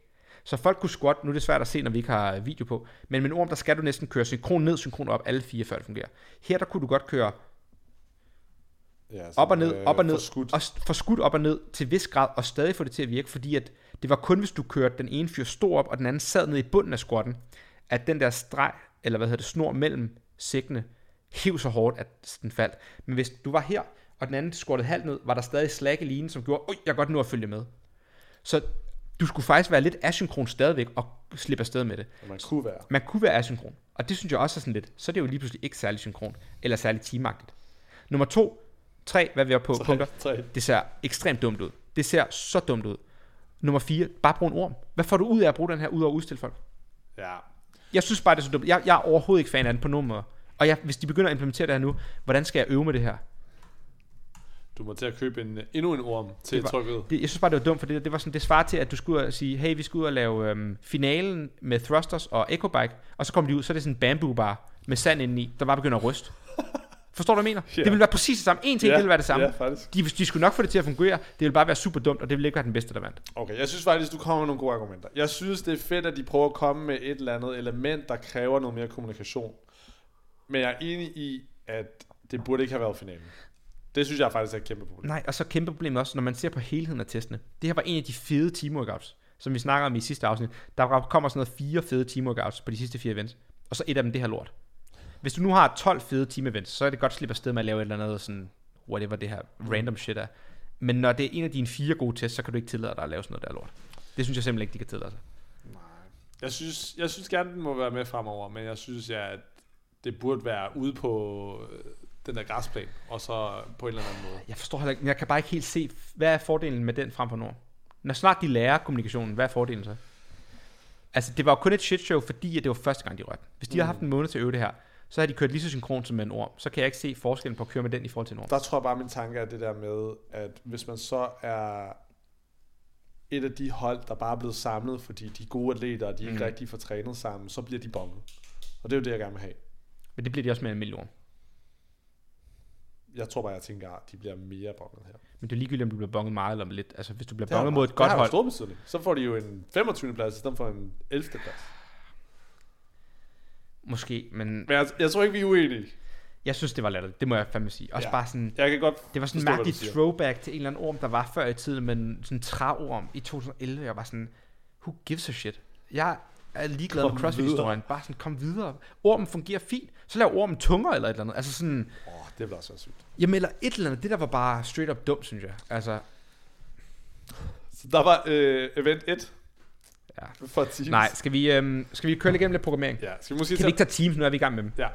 Okay, så sidste afsnit, hvis I ikke har hørt det, nummer 3 af vores gennemgang, der siger jeg, hvorfor jeg synes noget er god teamprogrammering. Ja. Fordi at jeg har ligesom været hurtig til at sige, det er dårlig teamprogrammering, det er god, uden en grund. Og hvis man ikke har hørt det, så kan jeg lige hurtigt riste op. Ja, det er jo egentlig bare det her med, god teamprogrammering er noget, hvor jeg tænker, alle 4 arbejder på en eller anden måde på samme tid. Der skal altid være et godt flow workout, hvor enten alle 4 arbejder synkront, eller et subteam arbejder mens det andet subteam arbejder på noget andet, og så er der en eller anden form for godt flow, at der ikke er et hold, der skal vente på det andet, at man ligesom bliver færdig på samme tid, hvis man går ud fra, at folk er dygtige til eventet, og der skal ligesom være en form for 4-mands synkron, hvor det ikke bare er nødvendigvis den dårligste, der sådan holder hele holdet tilbage hele tiden, fordi de ikke kan lave en stykke handstand push-up. Ja. Relay synes jeg ikke rigtig hører til. Altså relay med, at der er en, der arbejder, og så arbejder den anden. Det kan godt fungere til vis grad. Det må gerne være en test. Præcis. Men så det er det, vi siger, når vi siger god workout. Så en god workout, det vil for eksempel være, nu kigger vi her, muscle. Den der var Bob Drag, synes jeg. Ja. Var. Og igen, det er ikke den fedeste workout, men den er fed. Det er en god team workout, bare fordi alle 4 arbejder hele tiden. Ja. Så det kan godt være, at jeg ikke synes, at den skulle laves på den måde, men nu er det også ligegyldigt, hvad detaljerne på workouten er. De skal i hvert fald bare alle sammen løbe, så skal de alle sammen bære noget, så skal de alle sammen slæbe noget. Og de arbejder sammen hele vejen igennem. Ja. Det er en federe workout end for eksempel one rep max snatch, alle 4 snatch igennem, som er et af de andre events. Så det er det, når jeg siger dårlig eller god eller events, så er det ligesom det, der er min baggrund. Relay events, præcis, hvor det er 2, der arbejder, og de er de eneste 2, der egentlig gælder i hele workout. Præcis, og det gennemgår vi nu så. Så vi ser på team her. Overall vil jeg sige, jeg er skuffet over mængden af workouts. Ja. Altså 2 workouts på dag 1, og 2 på dag 4. Og på dag 3, eller på dag 2 er et af eventsene et max løft. Altså sådan, jeg synes godt, de kunne have haft, hvad har de? 1, 2, 3, 4, 5, 6... 8, 11, 12, hvad? Det kan være 1, 2, 3, 4, 5, 6, 7, 8, 9, 10, 11. 11 events. Ja. Det er ikke dårligt, men 12-13 er bedre. Nej, hvorfor får jeg individuelt flere workouts? Også bare tænke, vi var til, som i forhold til Fleck, var til Sweden Throwdown sidste år. Der fik I 10 events på 3 dage. Mm. Altså, det er jo ikke så svært. Nej. Vi skal til Madrid her i september. Game, så man kun får 1 event mere. Til Madrid er der 4 dage, vi skal konkurrere. Der er 7 events. Ja. Nej, 7 events på 4 dage. Er det ikke sygt? 7 events på 4 dage. Det er jo heller ikke særlig meget. Nej, det er jo ingenting. Det er de kunne gøre, hvis de lavede 3 om dagen, ville vi have 12 events. Så har I en dag med en event? Ja, vi laver 2 events torsdag, fredag laver vi 1 event, og så laver vi 2 de 2 andre dage. Er det ikke bullshit? Så skal jeg være 4 dage med drivet for at lave 7 events. Det kunne jeg lave på en eftermiddag nede i Lappen. Altså sådan, det er... Ja. Og det var også det fede med Sweden. Det var 2 dage, 5 events om dagen, og 4 events den ene, 6 den anden. Det var så fedt. Jeg er enig. Nå. Skud til Phil's Health. Ja. Alright. Hvis man sidder og lytter med her, programmering, det er rarest at sidde med ryggarten foran, som lige gik med. Men vi har jo gennemgået mange af dem. Lad os bare sige overouten. Jeg synes, første workouten med overhead squatten, den var super fed. Vi testede den også. Ja. Fed team workout. Ja. Men igen, det er også en af dem igen, hvor vi ændrede det til, at alle arbejdede på samme tid, og så skulle vi lave 4-mandssynkron. Præcis. Mere team. Det havde også fungeret, men det fungerer også med de to der arbejder, 2 der pauser, og så kører relay-stil. Det fungerede okay, vil jeg sige. Yeah. I forhold til det også, det var fedt med noget legless seated rope climbs, og den anden skal ski, og så mødes man over på overhead squat. Det var en god kombination. Jeg synes, det er meget sådan team-agtigt. Du skal ligesom være i god form, du skal have stærke ben, og du skal være god til gymnastikken. Ride relay, den har jeg ikke set, men der var 2 der cyklede, 2 der holdt pause. Det virker fedt nok, altså. Max laps i 1 time. Ja. Det lyder okay. Fed nok, godt. Olympic total, det hører ikke til på team. Du skal ikke maxe ud som hold, synes jeg. Det hører bare ikke til. Hvorfor ikke det? Det er sygt. Test det på en anden måde. Jeg synes, det er okay. Det der var jo ikke det stærkeste hold, der vandt. Altså, No Shockers vandt. De blev nummer 7, No Shockers. De skulle have vundet den der på papiret. Så det viser bare, det er en dårlig test. Det er jo ikke det stærkeste hold, der vandt. Altså, Proven, tænker jeg, er det stærkeste hold. Og de vandt. Er Proven det stærkeste? De det er lige begrænset. Så skulle Norge Shockers blive 2'er. De blev 7'er. Det er jo opstået. Altså sådan, det er også bare et kedeligt event. Det hører bare ikke til på teamet. Igen, det er de 4 individuelle, der arbejder. Der er ikke noget teamwork der. Det kan i hvert fald godt være mere kreativt. Du kan godt finde på noget andet. Jeg er ikke... Igen, det er sådan en ting... Jeg ved ikke, om jeg er utilfreds med Olympic Total. Jeg synes bare ikke... Jeg er bare fucking træt af det. Og så det format der. Det er det samme på individuelt. De har 20 sekunder. Så har de 20 sekunder. Og så har de... Fra snatch skal de gå direkte over i clean and jerk, uden at varme op. Så de får ikke lov til at løfte tungt. Der er mange af dem, der klagede efter fjerde løft, sagde, nu føler jeg mig varm til at snatch eller clean jerk tungt. Det er fordi de ikke lov til at vise. Så det er sådan lidt, så du får worst of both worlds. Du får ikke lov til at se dem løfte tungt, og du får ikke lov til at se dem i et eller andet vægtløftningsformat, hvor der skal være noget strategi eller taktik og være noget på spil. Fordi at, hvis de fejler løftet, må de godt løfte igen med det samme. Så sådan, der er ikke rigtig noget på spil. Formatet er dårligt. Laura cleaner 120 kilo. Så jubler de 5 sekunder, så klipper videoen videre til næste, der skal løfte efter 20 sekunder. Det var bare lort det hele. Altså, det var om noget et af de værste events til Games, det der. Ja. Fordi sidste år var det fedeste Friday Night Lights event. I år var det bare sådan, der er ikke nogen, der kommer til at huske det her nogensinde. Ingen kommer til at huske det her event. Ja, jeg synes, der skal være max events, men de kan fandme godt gøres bedre, end det, de har gjort. Ja. Så er der 5K løb. Fed. Jeg kan godt lide den. Ja. Det kunne godt have været et cross country. Så er der bike, row, hold. Ja. Det er bike, og så skal de andre lave en eller anden form for gymnastik, statisk hånd. Muligvis den dårligste workout, vil jeg sige. Altså det der, der er 2 der arbejder. En skal sidde på maskinen, en skal lave en gymnastikhold, og 2 skal hvile, og så skal du rotere igennem. Men flowet, 1, det er dårligt. Der er for meget maskine i forhold til det at stå på hænder. 2, gymnastikken er for simpel. Du skulle lave en strict ring muscle up ind i hold. Alle kan lave et fucking ring hold på det niveau. Og alle kan også stå på hænder nu, fordi det blev testet sidste år. Ja. Så og så flowet var sådan, at hvis du ikke kunne noget af det, kunne du bare rotere igennem, og så var det de næste tur. Så nummer 1 og 2 og 3 og 4 er på et hold. Hvis nummer 2 ikke kan finde ud af noget af det, så kunne de bare røre maskinen og lade som om de stod på hænder, og så rotere tilbage i køen, og så havde de ligesom sprunget deres tur over, og så kunne holdet fortsætte. Det tester ikke hold. Det tester ingen. Det er et lort event, det der. Det er straight up bare et lort event. Jeg tænker, at hvis jeg har fået nogen til at teste, har I så fået nogen, der overhovedet har nogen strategisk overvejelse til at teste, eller har I bare fået nogle randomer ind, som tænker, nu... Det der har jeg lavet, præcis. Det der har jeg lavet som et punkt, og det er, jeg har skrevet demo team af individer, der tester team. Så det er et problem, og det er, når vi snakker om, de har brug for nogle teams, der tester teamworkout snart. Og det har andre konkurrencer også, men games er bare sådan, man kan bare se, det er tydeligvis ikke nogen, der ved noget om hold, der tester de her workouts, eller laver dem. Så ser man på behind the scenes, at demo teamet, Victor Hoffer og alle dem her, de tester for eksempel den der Orme workout. Og kan slet ikke finde ud af det. Hvis det var et rigtigt team, der havde testet det, havde de sagt til Castro, du kan simpelthen ikke programmere det her shit. Eller du bliver nødt til at give dem ord om i opvarmning, så de kan øve med det. Men fordi at de er virkelig dårlige med ord om lige meget hvad, så prøver de en ny ord om, så de nej, den er vi også dårlige til. Det er svært for dem at vurdere, hvad der er en god teamworkout. Eller Victor Hoffer synes sikkert, det er fedt, at han skal stå på hænder, mens den anden kan ro, for han kan bare stå der i 10 minutter unbroken. Ja. Altså sådan, du skal få nogen snart, der ved noget om team, og er på team til at teste teamworkout. Også bare fordi... Måden I henter jeres demo-team ind for de individuelle, det er bare at tage dem, som ikke kvalder videre. Ja, det... Hvorfor gør I ikke det samme hold? Bare kontakt jer. Præcis. Kontakt en eller anden, der fik en 11. plads til semifinalen. Jeg er så enig. Har I ikke lyst til en lille fed weekend? Præcis. Prøv at tænke, hvor fedt det kunne være, hvis de bare ringer til et eller andet hold, der sådan... Ja. De kan bare bruge 4. Ja. Sådan, hey, we want you guys to test these team workouts. Ja, vores eneste krav, det er, at I er det hold, der stiller op til. Ja, og I skal holde kæft. Nå, men ærligt. Ja. Og det er bare sådan, jeg synes, det er så bullshit, også fordi det der demo-team, sådan, enhver, der sidder på team og kigger på dem, demonstrerer det til, kan også se, at de kan finde ud af at arbejde sammen. Kan du huske, at vi sidder og kigger på dem? De kunne ikke engang i opvarm, eller hvad hedder det, i sådan demonstrationer, hvor der ikke er nogen vægtige. De kunne ikke finde ud af en skid. Og det er et andet problem, det er, når de løber det igennem, så bruger de, nu ved jeg ikke, i test bruger de sikkert en ordentlig orm, men når de laver briefing, flowet, så bruger de også ikke en rigtig orm, så man kan bare se, de ved ikke, hvad de skal lave, og hvad der egentlig er den rigtige strategiske overvejelse her. Og så bare, altså, hvis vi snakker om, det der, det er bare sådan mere generelt, hvordan de programmerer, men det viser bare, at en ting, jeg undrer mig, det, jeg har set behind the scenes, hvor det er sådan ugen inden games, tester de en af de her workouts.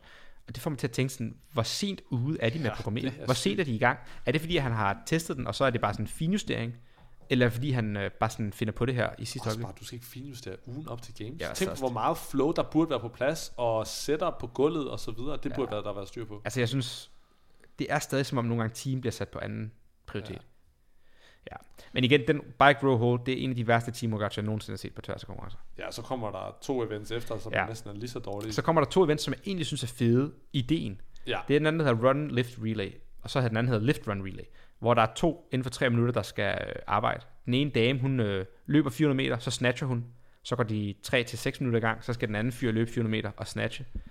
Ja, hvis jeg skulle sige på den anden måde, problemet er, ikke, det er en dårlig workout, men det er, at det ikke er én workout. Det er ikke heller ikke team.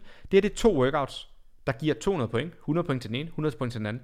Og der er kun 2 ud af 4, der arbejder i begge workouts. Hvis du sagde til mig, hey Victor, du skal lave workout 10 sammen med Mia, mens du og Astrid bare gik på, og så workout 11, så er det modsat. Ja. Så vil jeg bare sådan, det er jo ikke team. Det svarer til, at Barcelona skal spille spille en eller anden kvartfinal mod Arsenal, og så er det kun 5 på holdet, der må spille. Og så den anden 5, eller de andre 6, de må spille i den anden kamp. Det giver jo ikke mening. Det giver ingen fucking mening. Og det ser fedt ud på den her måde, for man er sådan, det er 2 workouts back to back, så det virker som om det er én workout. Men det er jo 2 workouts, det er det, man skal huske. Man får dobbelt op på point. Og de samme hold, der gør det godt på den første, gør formentlig også godt på den anden. Det er bullshit, 2. det der. Og sådan, jeg synes egentlig, workout i sig selv er fed nok, hvis det var alle 4 på en eller anden måde. Eller hvis det var synkron. Og de kunne også bare fikse det her, hvis de bare sagde 50 point på workout. Bum, så, det, så har jeg intet at brokke mig over. Hvis jeg siger 50 point til en, 50 point til en, intet at brokke mig over. Det ville være så simpelt. Prøv lige at kigge, har du leaderboardet der et sted? Jeg vil lige se, hvad de der folk... Jeg tror, der var nogen, der fuckede op i den ene og gjorde det godt i den anden. Altså, det gjorde faktisk noget shortcuts. Når shortcuts gør det godt i den første, og så går Julien jo kold på løb. Altså, det var det, det lignede i hvert fald. Hvor kan vi se skursen? Hvorfor kan jeg ikke... Der, run lift relay. Der får de en femteplads, og så efter får de en... 21. plads. Ja, altså de får en 5. og en 21. Ja. Det giver bare heller ikke sådan... Men altså, så er sådan nogle som Invictus, de får en 3. og en 1. og Nashville 1. og 9. Jeg ved ikke, jeg synes ikke... Det var problemet, at for eksempel Invictus, de får dobbelt op på point for en workout. Jamen, du kan bare heller ikke sige, at det er en teamworkout, når der er 2, der er på. Det kan man bare ikke. Altså sorry, men jeg kan ikke... Jamen, argumentet kan ikke hænge sammen på nogen vinkler og led. Det er næsten værre end relay. Muscle og Bob, det er den fedeste workout i weekenden. Jeg synes faktisk, nu begynder det at blive bedre efter det. Ja, så nu er de blevet cuttet. Nu er vi inde på dag 3. Ja. Nu begynder de fede workouts at komme. Ja. Og det er nu teamsene, der er gode til at være team, ikke får lov til at være sammen, for de er blevet cuttet. Og det er bare så bullshit. Det siger igen det her med cutsene. Hvis jeg havde været til games i år, og vi var blevet cuttet ind det der, havde jeg været så rasende. Ja. Amen. Det er også sygt, at Orm kun er med 1 ud af 11 workouts. Ja. Orm er, igen, jeg føler, jeg gensammer selv på det podcast. Orm er essensen af team. Og det viser bare, at dem, der programmerer eller laver de her test, ikke ved, hvad fuck det er, de laver. Fordi hvis de havde et hold, der testede der med Castro og brugte en hel uge med ham på ranchen og testede, ville de sige, bro, vi skal have mere orm. Ja. Det er også deprimerende, at som coach for Flick, at når vi har teamtræninger lige nu, så skal jeg sige til jer, at vi skal stoppe med at lave så meget orm, fordi vi ser det bare ikke blive testet. Vi er nødt til at sørge for... Det har jeg egentlig tænkt over. Vil du gøre det samme med barbell for de individuelle? For der er kun én barbell workout ud af 12. Vil du sige til dine, at de skal ikke lave barbell længere? Jeg tror, det er jo et retorisk spørgsmål, for det vil du selvfølgelig ikke. Nej, men der tror jeg også, at jeg føler, at det med orm, det i talsætter også på baggrund af mange konkurrencer, vi har været til. Jeg synes generelt, når vi tager til en konkurrence, det at det er måske igen 1-2 workouts ud af 6-12 her til games, det hvor at til andre konkurrencer, måske var der ikke så meget barbell det her år, men der er der typisk også mere. Ja, det giver det. Men på individuelt var der kun barbell 1 workout, hvor det betød noget. Så var der selvfølgelig thruster workouten, men altså... 2 ud af 12 havde en barbell med, hvor den ene var et maxløft, og den anden var thrusters på 70 kilo eller sådan noget. Så barbellen fyldte heller ikke meget. Men ja, ormen fylder desværre ikke meget længere, og det er bare synd, for det er fedt. Og de synes jo åbenbart stadig selv, at Ormen til vis grad er fed, fordi de laver den her mærkelige historie om, Ormen har været med i 10 år, nu laver vi throwback til Ormen, og så kommer der en ny Orm. Men okay, Muscle Bob, det er nok den fedeste teamworkout, der er i år. Ja. Jeg kan godt tænke mig, at Julian eller Julie inde på podcast og snakke lidt om det her, se hvad de synes, når de var der. Så hvis Julian, du hører det her, så, og Julie, så er I lige inviteret. Jeg kan også skrive til jer. Men de skal skubbe Bobben, de skal lave 3 runder, synkron muscle-up alle 4, 15 OM clean jerks, og skal de skubbe Bobben. Super fed. Det er nok den fedeste workout. Også bare sådan en af de fedeste teamworkouts, jeg har set længe. Virkelig fed. Ja. Jeg kan rigtig godt lide den. Og igen, mit argument er, det er fordi, at du skal arbejde alle 4 på en tung bob, så skal, hvor det er ligesom de store hold, der har en fordel, så skal alle lave 10 synkron muscle-ups i høje ringe, hvor det ligesom er gymnasterne, der gør det godt, eller hold, der arbejder sammen. Orm er et hold, der arbejder godt sammen, og så skal du skubbe bobben ikke så langt. Så den er sådan, udligner så godt mellem et hold, der har god kommunikation, gymnastik og er stærke, og det er bare overall i sidste ende det bedste hold, der vinder. Det er der ingen tvivl om. Ja. Hvad, kan vi lige se leaderboard på muscle up board? Den der. Så Invictus vinder. Proven. No Shortcuts 3. Fik de en tredje der? Sygt. Ja. Okay, 3 minutter efter det andet. Nej, undskyld, 1 minut efter. Sorry. Så det Omnia, Move Fast, Oslo Navy. De gjorde det vist dårligt, fordi de fik notes på deres muscle up, så jeg. Nå.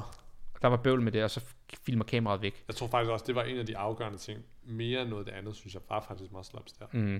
Bare i forhold til kapacitet, og man kunne det var også høje ringe og så videre. Eller lange strømmer. Fed workout. Super fed. Så kommer P-Bells og Bars. Super fed workout. Ja. Hvad synes du? Vil du snakke om den? Har du set den? Hvad hedder det? Og det er den her, hvor de skal... Det ene subteam squatter, og det andet laver piber. Jeg tror, det er bedst, du snakker om det. Hvad? Jeg tror det er bedst du snakker. Okay, så det er ligesom vi skal heller ikke bruge for længe på at snakke om de her workouts. Men det er ligesom der er en lang dødløftbar nede for enden med sådan noget 6 blå på hver side. Ja. Alle 4 skal dødløft. Så skal hele holdet ligesom bevæge sig ned til nogle p-bars, hvor de skal bevæge sig henover. Altså gå på strakt arm henover. Så er der 2 der ligesom bliver ved p-barne, og 2 der går hen til 2 sandsække. 2 squatter ved sandsækkene. 2 laver dips synkron ved p-barne. Så når begge subteams er færdige med deres respektive arbejde, så roterer de. Så går alle 4 tilbage hen over p-bars og dødløfter. Og det gør de et par runder af, 3 runder, tror jeg det er, i forskellige rep-variationer. Ja. Og det er bare super fedt, fordi alle 4 skal arbejde sammen på en tung dødløft. Alle 4 skal have kapacitet til at squat og lave overkropsgymnastik, som er en fed øvelse, vi ikke har set så tit. Altså p-bar synkron dips. Der var også virkelig nogle af pigerne, der gik helt godt. Ja, og jeg så Julian var nede og lave etter, og han er altså en stor fyr. Og det er jo fordi, han er stor, tror jeg, han har svært ved presset. Det er også sjovt, at folk går så død på de der dips. Ja. Det er jo noget, man tænker, der burde være nemt. Men det er alligevel 63 dips. De der 63 dips alligevel. Ja, men jeg tror også, i forhold til setupet på de der p-bars, jeg tror også, det gør, at det er hårdere på en eller anden måde. Det gør det være. Men det er i hvert fald bare en fed workout, fordi det er sådan... Du skal være god til at squat, men du skal ligesom skynde dig at lave det gymnastik, så du ikke står og venter på det ene subteam det ene sted, og sådan rotere imellem. Alle 4 arbejder hele tiden. Virkelig fed workout. Jeg kunne godt lide den. Og så kommer vi til de 2 finale workouts. Ja. Der er dem, der lytter, gider heller ikke høre på, vi gennemgår det. Overall, de 2 sidste er fede nok. Jeg har snakket om finalen. Fedt, de skal gå så langt på hænder, unbroken. Der var virkelig nogle hold, der blev straffet. Hvis det havde været en almindelig orm, havde jeg synes, det var en fed workout. Jeg synes, at folk ikke kunne gå nogen. Altså, der var nogle folk, der ikke kunne komme over på håndstand. Ja. Det er der igen var faktisk lidt, ret mange hold. Lidt aller det der med ham, der ikke kunne snatch 80 kilo. Måske lidt hårdere, men alligevel noget, hvor jeg tænker, det ville jeg forvente mig. Men jeg tror, det var sådan en, hvis først der var nogen, der blev nullet på stregen, for eksempel. Og når først de havde gået de der, var det sådan 30 meter, så var de bare færdige. Ja. Hvis vi kigger overall på team, jeg har et par sådan stikord til det. Jeg vil sige 1, for få workouts. Ja. 2 vil jeg sige, ingen press. Der er ikke noget strict handstand push-up. Der er strict dips. Det vejer lidt op for det, vil jeg sige. Ja. 2 vil jeg sige, ikke nok teamarbejde. Nej. Og så vil jeg generelt sige, hvis der ikke var cuts, havde det været en okay test. Overall synes jeg, det er en god test. Sådan opsummeret. Jeg er ret tilfreds. Jeg synes, der er nogle ting, man kunne ændre for at gøre det bedre. For eksempel row, bike, hold. Den der run, lift, relay skulle ændres fuldstændig. Og så vil jeg sige Olympic Total, find på noget andet. Men overall, ret fed workout. Yeah. Det er rimelig godt programmeret. Jeg er tilfreds i år. Det er noget af det bedre. Orm kunne godt være med en enkelt gang mere. Big Bob'en kunne også godt være med en gang mere. Ja, jeg synes det eneste, der rigtig stikker ud, det er Run Left Relay'en. Så lige der i midten, hvor man bare tænker, what the fuck? Den stikker virkelig. Men rundt om det før, der er jo 5K, der er de der fede intervaller, og så bagefter kommer der en masse med Orm, og man kunne godt ønske sig, at der var noget af det med Orm, der var inde lidt tidligere. Men ellers...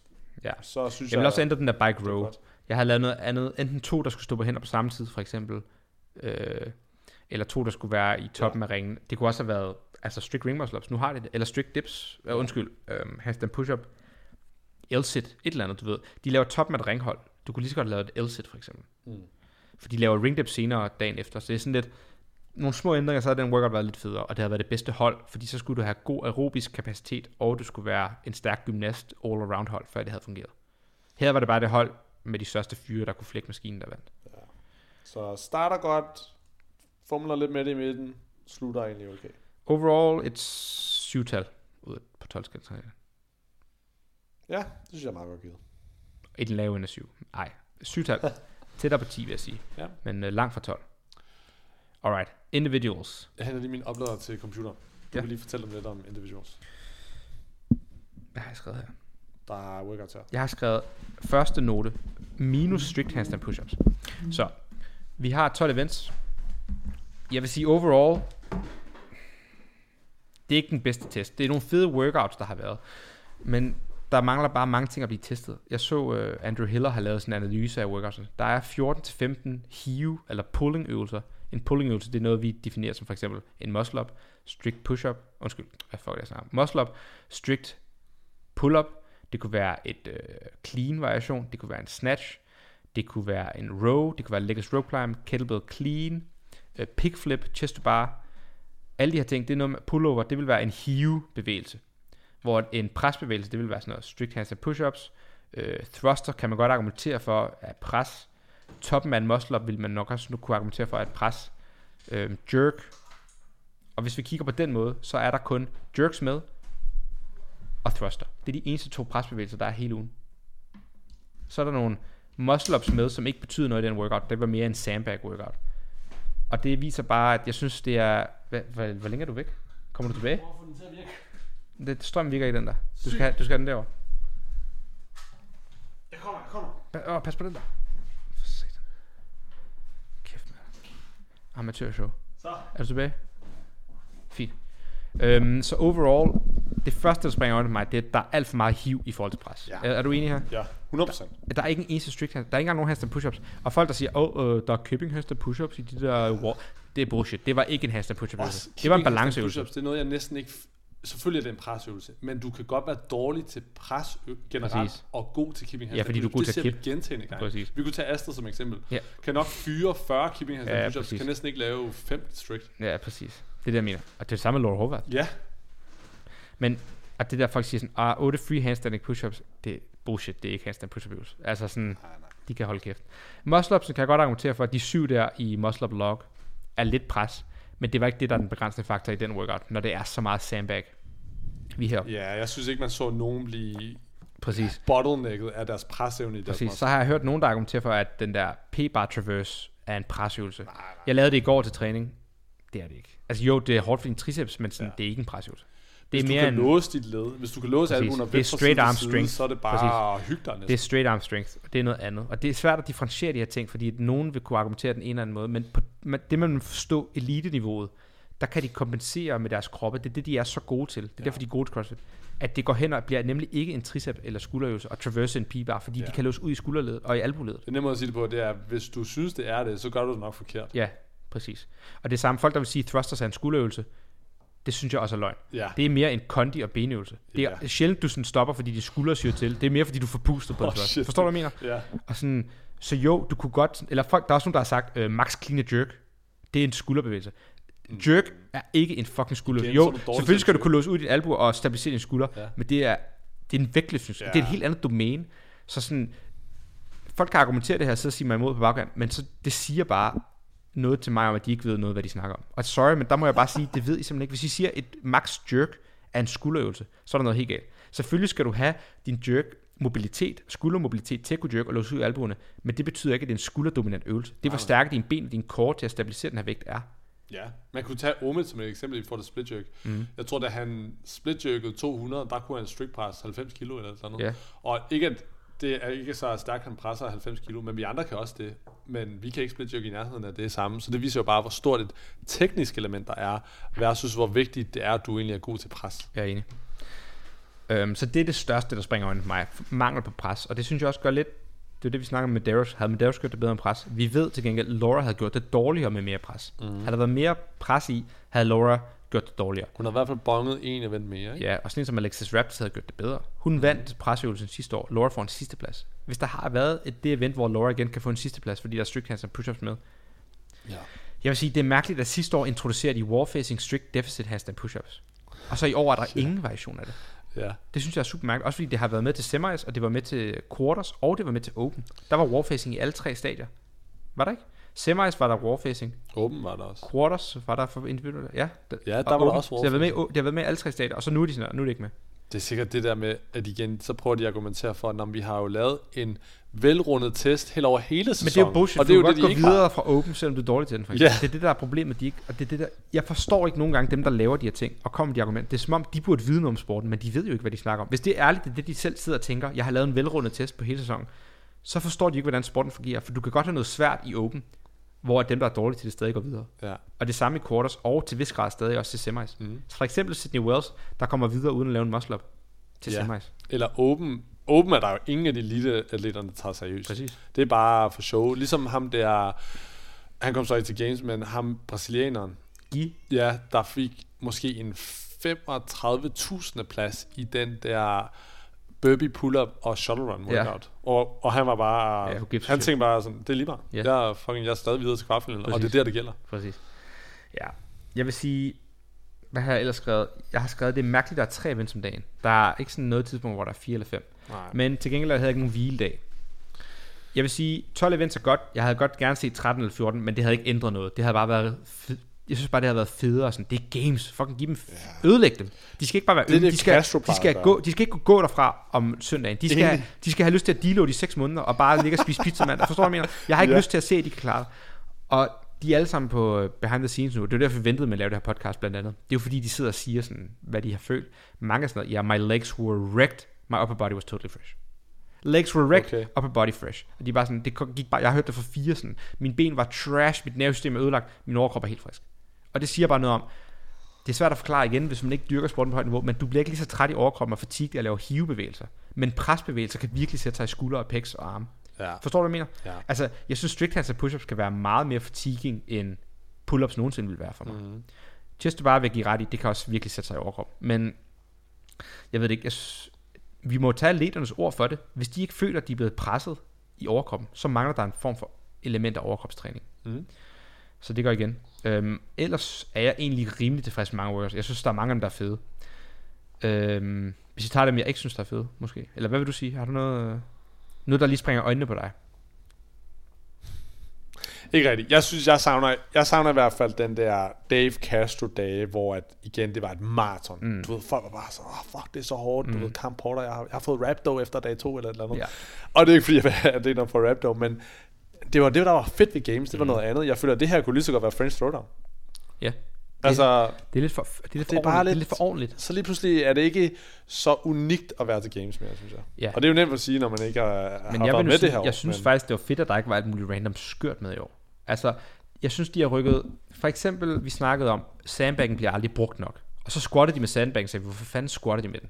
Men de skulle trods alt have den på skulderen. Mm. Så nu ved vi, at andre konkurrencer i fremtiden vil sige, at vi skal squatte med sandbaggen på skulderen og ikke i bæret. Så har de på en eller anden måde prøvet at implementere, at sandbaggen skal clean og jerkes. Og det gør de ved, at du skal clean, og så skubbe den over en log. Det betyder, at i fremtiden vil der komme en clean og jerk variation, hvor du skal have den op i strakt arm, eller på en eller anden måde have den over noget. Så det du siger, det er, at de bygger mod nyere ting? Jeg synes bare, det var en fed måde at tage trinet mod. I stedet for, at de bare siger, at nu skal I lave max sandbag clean og jerks, så er det sådan, hey, I skal have den over noget, der er højere end jer. Implicit, du bliver nødt til at jerke den på en eller anden måde. Yeah. Det tror jeg bygger videre på næste år, skal folk begynde at lære at jerke den. Eller i hvert fald være komfortabel med tanken om, at sandtækken kan bruges til mere. Yeah. De bliver ikke udstillet på samme måde. Og der kan jeg mærke, der har jeg en bias, fordi under coronatræning var med sandtæk i 1,5 år, og brugte den til alt muligt random shit. Altså sådan, og så har jeg bare indset... Med den på tidspunkt. Ja, præcis. Du kan lave alt med sandtæk. Og det er sådan... Fordi jeg har haft en baggrund med det, eller hvad man vil kalde det, eller erfaring, så sådan, vil jeg ønske, at andre konkurrencer har gjort det. Og nu føler jeg lidt, og nu kommer de endelig med. Du kan bruge det her implement til så meget mere, end bare clean den eller bære den. Fordi vi har set i mange år, så har det været sandbag carry ind over linjen. Ja. Ja. Og nu endelig ser vi noget lidt mere. Det kan jeg godt lide. Jeg synes, at det der over loggen var fed. Jeg synes, det var fedt, de brugte p-barne. Jeg ville bare ønske, de havde dippet. Ja. Altså, så hiver du et nyt implement ud. I det mindste, please brug det til noget lidt federe, end bare gå på dem. Ja. Men jeg tror også, altså når jeg kigger på det, det er måske også derfor, jeg ikke har så meget at sige, fordi jeg synes egentlig også, at der er ikke en test ligesom til teams, der hopper ud, hvor jeg tænker, fuck, det er virkelig noget lort. Inverted medley. Synes du ikke, den var lort? Men jeg synes, den var okay.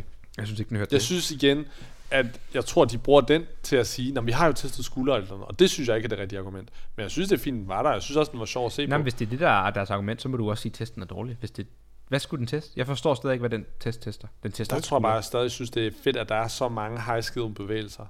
Det kan godt være, at de synes, at de har testet noget andet, som de så ikke formår at få udløst. Men så synes jeg også, at de er heldige, at jeg så bare stadig synes, det var en fed workout at kigge testet? På. Hvis du skulle give den til din, hvad vil du, hvis du programmerede sådan en, hvad vil din tanke være, at den skal teste?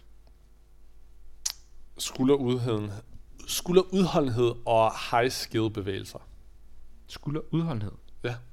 Ved at gå 60 meter og lave 16 handstand push-ups? Altså man kan godt se, at folk var 60 foot. Man kan jo godt se, altså folk var jo ræk på deres hænder, da de lavede den. Folk blev trætte til sidst. Mm. Og jeg er enig om, man kan godt lave det endnu mere udholdenhed. Men man kan godt se, at der var et element af, at man blev træt på sine hænder. Også fordi man skulle ned og op, og man skulle over to forskellige, ramps. Og så synes jeg, at der er det her element af, at det er meget sådan gymnastcentrisk. Det skal der jo ikke være. Det er det hele, vi har snakket om. Hvis du har deres dumme argument for CrossFit, som er den her Venn-diagram, hvor du har tre cirkler, og inde i midten af alle de tre cirkler, så har du CrossFit. Så skulle du netop ikke have en workout, der kun er gymnastik. Men jeg husker også, vi sagde, at hvis det kun var de her specifikke events, der testede de her specifikke domæner, og så ellers ud over det, var de gode til at teste CrossFit, som jeg synes, de har været okay til, så var det okay. Kan vi lige gå ind på leaderboardet på det der inverted medley? Altså i forhold til medleyen, eller hvad? Jeg vil bare lige hurtigt se, sådan, hvem der egentlig gjorde det godt. Altså jeg ved, Daniel Brandon gjorde det godt, og Medeiros gjorde det faktisk også godt. Lad os se. Okay, Daniel, Elisa Fugliano, Paige Powers, Shelby Neal, Raptis, Katrin, Emily, Sydney, Bailey, Mathilde Garns. Skal vi se mænd? Ja, mænd. Hvad er det, du kigger efter? Jeg vil bare lige sådan have en idé om sådan, om det var de bedste gymnaster, der vandt. Cole Greenshaper, Justin Bailey, Jay, Roman, Patrick, Chandler, Nick, Samuel, Conroy, Henrik, Jonne. Jeg kan godt forstå det argument. Jeg tror bare, jeg synes, at stadig bare, det var fedt at kigge på. Jeg synes, det var en sjov event, og den hopper ikke ud på en måde, hvor jeg føler, at den er igen lige så meget væk, som de der relays var. Det synes jeg bare er sindssygt. Man får en dobbler på point for at lave den samme. Jeg synes bare, du ser for simpelt på det. Du bliver nødt til at se på helheden af det her. Det kan godt være, at det er en men så synes test. Jeg bare, at de mangler en event mere. Jeg synes ikke, at den event er med. Det synes jeg ikke ødelægger. Jo, men det må du tænke på, fordi i deres hoveder tænker de, nu har vi den her med, så derfor behøver vi ikke til at skulder resten af weekenden. Og så er det jo et dårligt event, hvis den gør, at det får det til at tænke, vi skal ikke tage skulder. For de har jo ikke testet skulder andre mennesker. De har haft det event, og så når folk siger dem, hey Castro, you didn't test shoulder this week. What are you talking about? We have the inverted medley. Og det er hans argument, og så sidder man og tænker, du er en fucking hat. Der mangler noget andet her. Og så synes jeg, det er et dårligt event, hvis det i deres hoveder får dem til at tro, at de har programmeret rigtigt. Ja, der burde jo være noget mere skulder. I mine øjne synes jeg, at den kunne også godt være der, og så kunne man have endnu en event, så de men havde 13 events. Men det er der jo ikke. Så nej, også men det betyder ikke, at man så skal sige, at den skal skottes. Der er bare forskellige alternativer til, hvordan man kunne gå til. Vi ser isoleret i et vakuum. Vi ser på dem som helhed. Som helhed. Men det gør jeg også. Og jeg synes også, som et helhed, så har jeg ikke brug for, at den er væk. Jeg har bare brug for, at der er mere. Så må det jo også være, at du ikke er tilfreds. Hvis der mangler noget, før det er godt. Men det behøver ikke være den events skyld, selvom det er, fordi de tror, at den fylder et krav. Så er det igen. Jeg er enig i, at de har fejlet. Jeg synes bare ikke, at vi behøver at sige, at den skal fjernes. Jeg siger ikke, at den skal fjernes. Jeg siger, at der skal ændres noget i den, eller der skal være andre events, før at den event kan stå alene sammen med de her. Men det er også det, jeg siger. Så kan du ikke sige det godt. Men det kan du da ikke. Men hvis den var der... Ligesom jeg sagde for eksempel, ormeryggarten, den er egentlig okay isoleret, men i helheden passer den ikke ind, for den skal ikke være i finalen, den skal ikke testes. Den... Så derfor er den ikke god. Hvad er det, du synes, den der inverted medley, er vi enige om, at det er en isoleret test af gymnastik? Ja, og det skal der ikke være. Men du er jo okay med, at der er en isoleret test af løb, som tester kondition. Ja, og det har jeg snakket om mange gange. Det er fordi, der er noget helt essentielt fitness ved at skulle løbe en 5K. Du skal bære din egen kropsvægt og løbe. Og hvis du vil teste ren kondition, så er der ingen bedre måde at gøre det på end at løbe. Du kan ikke gøre det på maskiner, du kan ikke gøre det på en cykel, du kan ikke gøre det på svøm. Så den skal være der.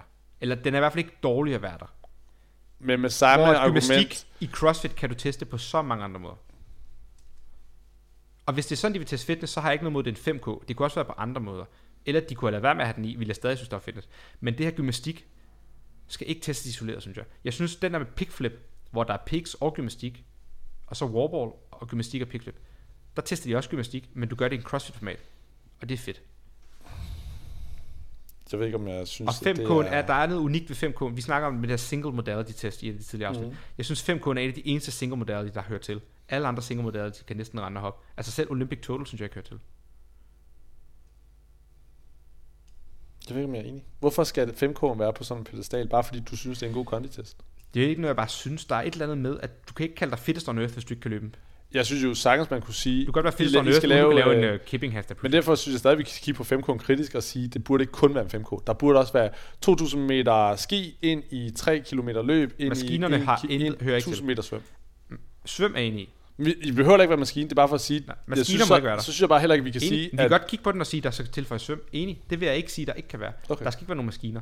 Det er også okay med mig. Men det er mere det der element... Altså, der er også noget essentielt ved at skulle svømme som menneske, og kunne svømme og kalde dig fittest eller noget. Du kan ikke kalde dig fittest i ordets forstand, hvis du ikke kan svømme og løbe. Men det kan du godt uden at lave en kipping handstand push-up.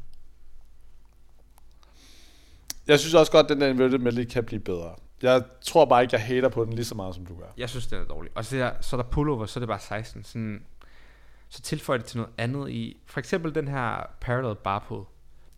Der havde pullover i stedet for slæden været fedt. Double under, traverse, pullover. Double under, traverse, pullover. Fordi så skal de lave 8 runder, hvor de bliver forvirret med tiden med pullover. Her lavede de bare 16, så var det videre. Og du kunne se, når de kom ned, var de bare sådan helt rundt. Ja. Hvis de skulle håndtere det 8 runder i træk, havde det været den bedste overall gymnast og crossfitter, der havde vundet det workout. Ja. Ja, på en måde vil jeg også sige, hvis nu de havde taget den der inverted medley og de der forskellige elementer, der er, og spredt dem lidt mere ud i de andre workouts. For eksempel også den der skibag. Der kunne man også have haft noget, et eller andet fritstående handstand push-ups, eller handstand over en rampe. Det er det, jeg mener. Det kan vi godt blive enige om. Og det er det, jeg mener med sådan single modality, hører ikke til. Generelt, over en bred kamp hører single modality ikke til, synes jeg. Nej, og jo mere det nærmer sig single modality, jo dårligere er det, synes jeg. Og det er mere kedeligt. På nær 5K. En ting jeg også er glad for, det er for eksempel den her intervalstilen vi snakker om, der ikke er nogen sprint med. Jeg synes intervallet fungerer godt, fordi at det er trods alt en sprint-ish workout, men den tillader at der kan være lidt distancering og fejl, hvor hvis det bare er sådan 30 kald for tid eller noget, det er ikke godt. Men det er for eksempel også en workout, hvor at, igen ikke fordi jeg nødvendigvis siger den er bare røv og nøgler, men der synes jeg måske også, vi nærmer os noget single modality-esk. Der er vitterligt 2 bevægelser, måske 3. Der er en burpee, der er noget hop, og der er noget ro. Det er bare ikke særlig meget. Jeg synes ikke, det er så super kreativ og fedt. Som jamen, jeg synes ikke, det behøver at være kreativt for at være godt. Altså jeg vil sige, jeg synes det fede ved den er, at alle kan lave den her. Der er også noget fedt ved CrossFit, det er, at folk kan ligesom sådan skalere det til deres eget niveau, og sige... wow, de er gode. Altså, hvis jeg skal spille fodbold, så kan jeg aldrig spille mod folk som Messi og Ronaldo og de her, for niveauet er der bare ikke.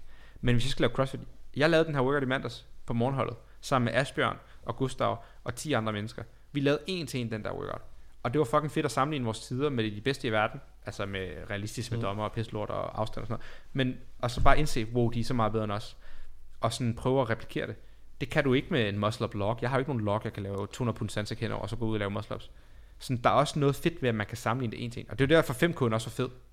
Og det kan jeg godt følge, men det kan man eddermem også gøre på mange måder. Der, man har jo ikke kun en kasse og en romaskine. Jeg synes, det var fedt, den der mænd var simpel. Jeg synes, den er lidt kedelig. Ja, det kan den godt være. Altså, 100 meter sprint er jo også kedeligt, men det er en af de mest sete sport i verden. De skal bare vitterligt blive ud. Det er heller ikke noget, hvis du er enig i. Altså, det var det stadig kedeligt. Ja, men det er jo stadig den bedste, der vinder en god test. Det der er en god... Jeg synes, det er en god test, det der. Synes du ikke, det er en god test? Jeg synes ikke, det er en dårlig test. Jeg synes ikke det... Men igen, hvis der er flere variabler, hvis der også er seer venlighed og så videre, så kigger jeg ikke på den og tænker, fuck, CrossFit er fedt. Men synes du så, Olympic Total er en god test? Fordi med seervenligheden var det største lort. Nej, det synes jeg heller ikke. Altså, det synes jeg også er... Især i forbindelse med, hvad vi har snakket om før, at det kun er 2 løft, de kolde, de får ikke lov til at vise dig. Men jeg synes, at Olympic Total, hvor man får lov til at vise, hvor stærk man er, det der er noget fedt ved. Ja, det gjorde de så bare ikke, fordi de fik ikke lov til at løfte. Det er jo fucking bullshit. Ja. Det synes jeg også er dårligt. Ja, enig. Finalen, hvad synes du om den? Den var okay. Ja. Altså, der har været mere sådan spændende finaler, og jeg ved ikke, om det er fordi, at tingene var... Om det var en tættere race eller et eller andet. Det virkede bare, jeg tror mere stemningen omkring workouten var bare lidt kedelig, end nødvendigvis at workouten var kedelig. Vi vidste, Laura ville vinde den, og på herresiden var det sådan lidt Adler slukket. Ja, alle stod bare og kiggede på Krennikovs hygge sig på. Det var noget med, at der skulle have en sådan noget 25. plads for at ryge af førstepladsen. Ja. Eller ryge af podiet eller et eller andet. Altså sådan, præcis, det var jo... Nej, jeg tror 25. plads for at ryge ned på en anden plads, tror jeg det var. Og det samme med Laura, det var, hun kommer til sin barber, så kigger hun lidt rundt og venter lidt, og så går videre. Men hvad synes du om testen? Jeg synes den er okay. Jeg synes, det er CrossFit. Jeg ved ikke helt, hvad de nødvendigvis vil teste, udover at de måske bare prøver at lave en fed finale. Ja. Jeg synes, den der Helena egentlig også var fed nok. Den synes jeg var mega fed. Det var bare sådan noget, det var virkelig, hvor hårdt kan du starte, og så bare prøve at holde fast. Ja. Der var virkelig, altså det var all gas, no breaks. Max gas. Der var nogle gode tider, og det var også bare fedt at se. Sådan, Sub 8. Den var faktisk fed nok. Ja, det synes jeg var nice. Alpacaen, den har vi snakket om, den var jeg også glad for. Ja, det synes jeg også, Pick Chipper var, det synes jeg også var solid. Mm. Så jeg vil sige, det der træder i øjnene, intet pres. Altså nærmest, jeg synes næsten, vi kan sige, ikke noget pres overhovedet. Ja. Og så vil jeg sige, inverted medley er jeg ikke glad for. Og så resten, det er små tweaks her og der, vi vil ændre. Men overall, og Olympic Total havde nok også ændret. Men overall, ud af de 12, er der måske 2-3, vi ikke er glade for. 9 er vi rimelig tilfredse med. Hvis du siger ud af 10, hvor glad er du? Hvis 10 er bare, det kan ikke også bedre. Så giver det 12-trinsskalaen med karakter, så får det også et 7 tæt på 10. Det er 7 pil. Jeg vil give et 10-tal. Jeg vil give et 7 pil op. Jeg giver et 10-tal.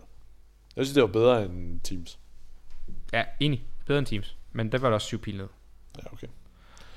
Fedt. Så could have been better. Ja. Yeah. Mere programmering, vi skal snakke om? Nej. Jeg tror ikke, jeg har så meget mere. Hvad hedder det? Nu har der været der 5K løb jo. Og jeg blev sendt i går, det er lidt af en games. Der var en, der sendte mig i går en Instagram, noget der hedder Rookie Runners, hvor man kan åbenbart løbe på Nørrebro. En eller anden pige, der har et hold, hvor at, man bare kan møde op, og så betaler man 100 kroner for at løbe en 5K sammen med hende. Og så kom jeg til at tænke på... Fordi, så hun er lækker, og jeg skal betale 100 kroner, og så får jeg lov til at løbe med hende? Eller hvordan fungerer det? Nej, det er sådan at motivere piger, der ikke kan finde ud af at træne til at komme og løbe. Ikke også? Altså det er sådan nogle typer, der ikke er særlig god form. Okay. Og jeg hader bare... Det er bare sådan en diskussion om det der med personlige trænere, og sådan de gatekeeper fitness, så skal du ligesom betale for at med. Og sådan, der er måske 20 gratis løbemuligheder i København. Du kan melde dig ind i Parkrun, Adidas Runners, Sparta Run, Nørrebro Running. Det er alt sammen gratis, som helst til. Altså... Så det er bare det, jeg vil sige. Hvis der sidder nogen derude, der lytter med, som bor i Københavnsområdet, som er villige til at komme hver tirsdag og løbe, og investere tiden i at løbe, så skal de være velkommen til at komme til Genforeningspladsen hver tirsdag klokken 6:30 på Genforeningspladsen. Man er kun velkommen, hvis man er villig til at komme regelmæssigt og give den gas, fordi så vil jeg godt investere tid i dig og dit løb. Men hvis du bare kommer for en engangsting, så er du ikke velkommen. Så enhver, der har lyst til at komme ud og give den gas og løbe, så må hjertens gerne være med i vores lille løbeklub. Det er super godt. Han har en sort bog, så hvis du ikke kommer, så rører du i den, så man... Ja, så det er bare lige sådan en åben invitation, fordi det pissede bare lidt af, at der var nogen, der sad og så penge for, at folk kunne løbe. Der var jeg sådan, hvad fanden bilder sådan. Men det skal jeg selvfølgelig ikke være herovre. I kan komme og løbe gratis med os. Og der var meget at løbe med til games, så hvis man gerne vil til games, så mød op. Ja, og vi træner op til en 5K lige nu. Alle kan være med, alle niveauer. Vi er en god gruppe, vi skal nok tage hånd om det. Bare lige skriv til mig, eller mød op, og så sig, hvem du er, ikke også? Ellers er der... Vi skal til Madrid snart jo. På Teams. Skal du med egentlig? Ja, det tænker jeg. Du skal med. Ja. Og coach. Skal du coache andre hold også? Jeg har Birta dernede, men jeg tænker ikke, at jeg skal coache hendes hold. Okay. Jeg har jo inviteret dem til træning mange gange, men de må ikke træne, fordi Birta må ikke lave så mange ting mor, og Alex er skadet, og altså, de kan ikke altså, det er ikke mig, der siger det ikke. Okay. Det var men anyways, det vil sige, jeg føler også nogle af de der atleter, det er som de giver mig skylden for, at de ikke må komme, når det bare jeg det tror også det, nogle gange så gider de ikke. Jeg inviterer dem alle sammen til gymnastik om tirsdagen, så er de bare sådan, men Emil siger vi ikke. Siger bare det er bullshit. Det må vi lige tage off af. Det var til gengæld fedt, det der gymnastik over. Ja. Nå, det er også en ting, jeg vil sige.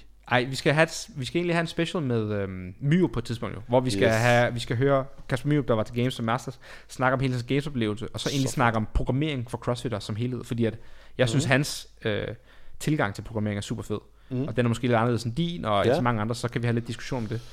Og det var sådan en... vi startede til gymnastik nede i Grøndalscenteret, hos en gymnast. Og vi har vores løbeklub, svømmehold, vi laver vægtløftning i IK. Og det er bare for at fortælle, at der er andre måder at ligesom skin the cat på. Altså man behøver ikke kun være nede i CrossFit-centeret for at lave CrossFit. Man kan lave CrossFit på mange elementer.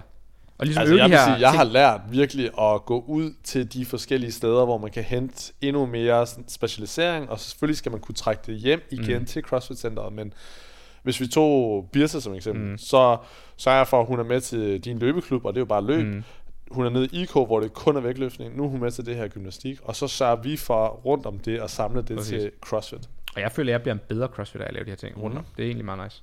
Så ja, hvis I er trætte af at være et CrossFit-center, så I behøver ikke nødvendigvis stoppe CrossFit. I kan bare lave noget andet sportsgren. Ja. Og du sidder her og lyder heldig, sådan noget jeg lige startede på. Men det er bare ret fedt. Altså.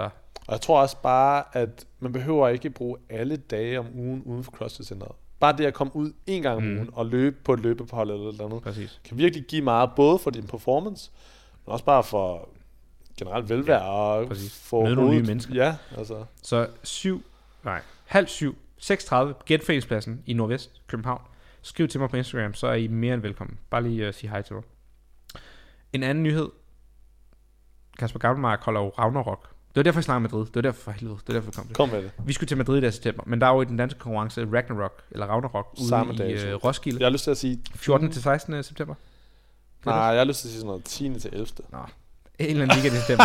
Det kan lige slå op. Og Kasper har spurgt, om vi vil lave et reklame for det. Det vil vi selvfølgelig godt. Mega gerne. Det er ikke noget, vi bliver betalt for selvfølgelig. Jeg tror, det bliver en mega fed konkurrence. Det er bare, fordi vi godt vil støtte op om en dansk konkurrence, hvor der er mange pengepræmier med. Så meld jer endelig til.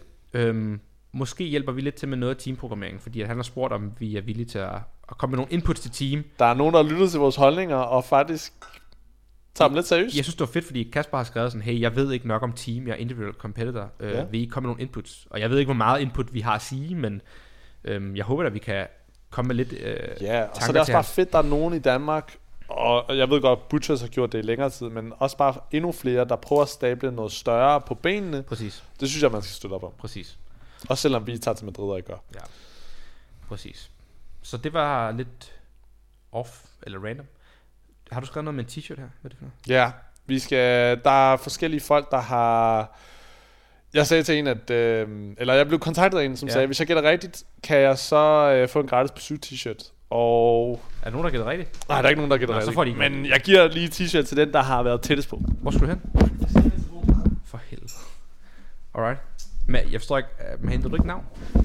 Hvad siger du? Henter du ikke navn fra Pursuit? Og det kan vi ikke snakke om endnu. Nå, okay. Sygt, du lige kommer med sådan en der. Nå, men tillykke til... Karsten!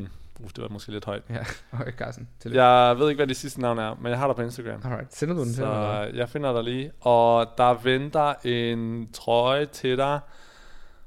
Det ligner, du bor i Aalborg, mand. På en eller anden måde, så får der en t-shirt. Den til dig. Det kan være, at jeg kommer forbi. Vi skal jo egentlig, planen er jo, at vi skal på tur til Jylland. Ja, vi skal over besøge Myrup og snakke om det, vi lige fortalte her. Så det kan også være, at vi måske skal op til Aalborg. Bro, der er langt til Aalborg. Der ved jeg ikke, om du får mig op. Okay. Aarhus, Carsten, find lige en eller anden fed person, vi kan interviewe. Så kommer vi, og så tager lige en t-shirt med. Skal vi interviewe nogle forskere fra Aarhus Universitet måske om noget... etik og moral i doping og sport og så videre. Men det er ikke helt på plads nu. Men vi håber. Ja. Ellers har vi en masse specials lined op. Hvor længe har vi snakket nu? Lang tid, mand. 2 timer og 12 minutter. Shit, det er det længste podcast. Det er sådan Joe Rogan. Og det er langt. Nu skal jeg også holde fri bagefter. Ikke det her arbejde. Men, skal vi sige farvel? Ja, det var games overall. Jeg håber, I kunne bruge det til noget, I kunne lide det. Tak for alle, der lytter med. Hvis I vil sprede ord, så gør I bare det. Ellers bliver vi repostet af Spotify forleden. Men jeg tror bare, det var en random algoritme, der gjorde det. Jeg ved det ikke. Seriøst? Nej. Nå. Følger du ikke Ufiltreret Fitness? Shit, man. Fik vi bare 100.000 følgere mere? Så? Nej, jeg fik ikke så mange. Følger du Ufiltreret Fitness? Det tror jeg ikke. Gå lige ind og følg. Alright. Vi siger tak for i dag. Ja, tak for i dag alle sammen. Hey. Gym bro. Another white boy with a podcast. Pronouns? Hell no. Another white boy with a podcast. Meal prep? Sports bet? Another white boy with a podcast. My dog once licked my balls. Do you want to see the video? It went viral.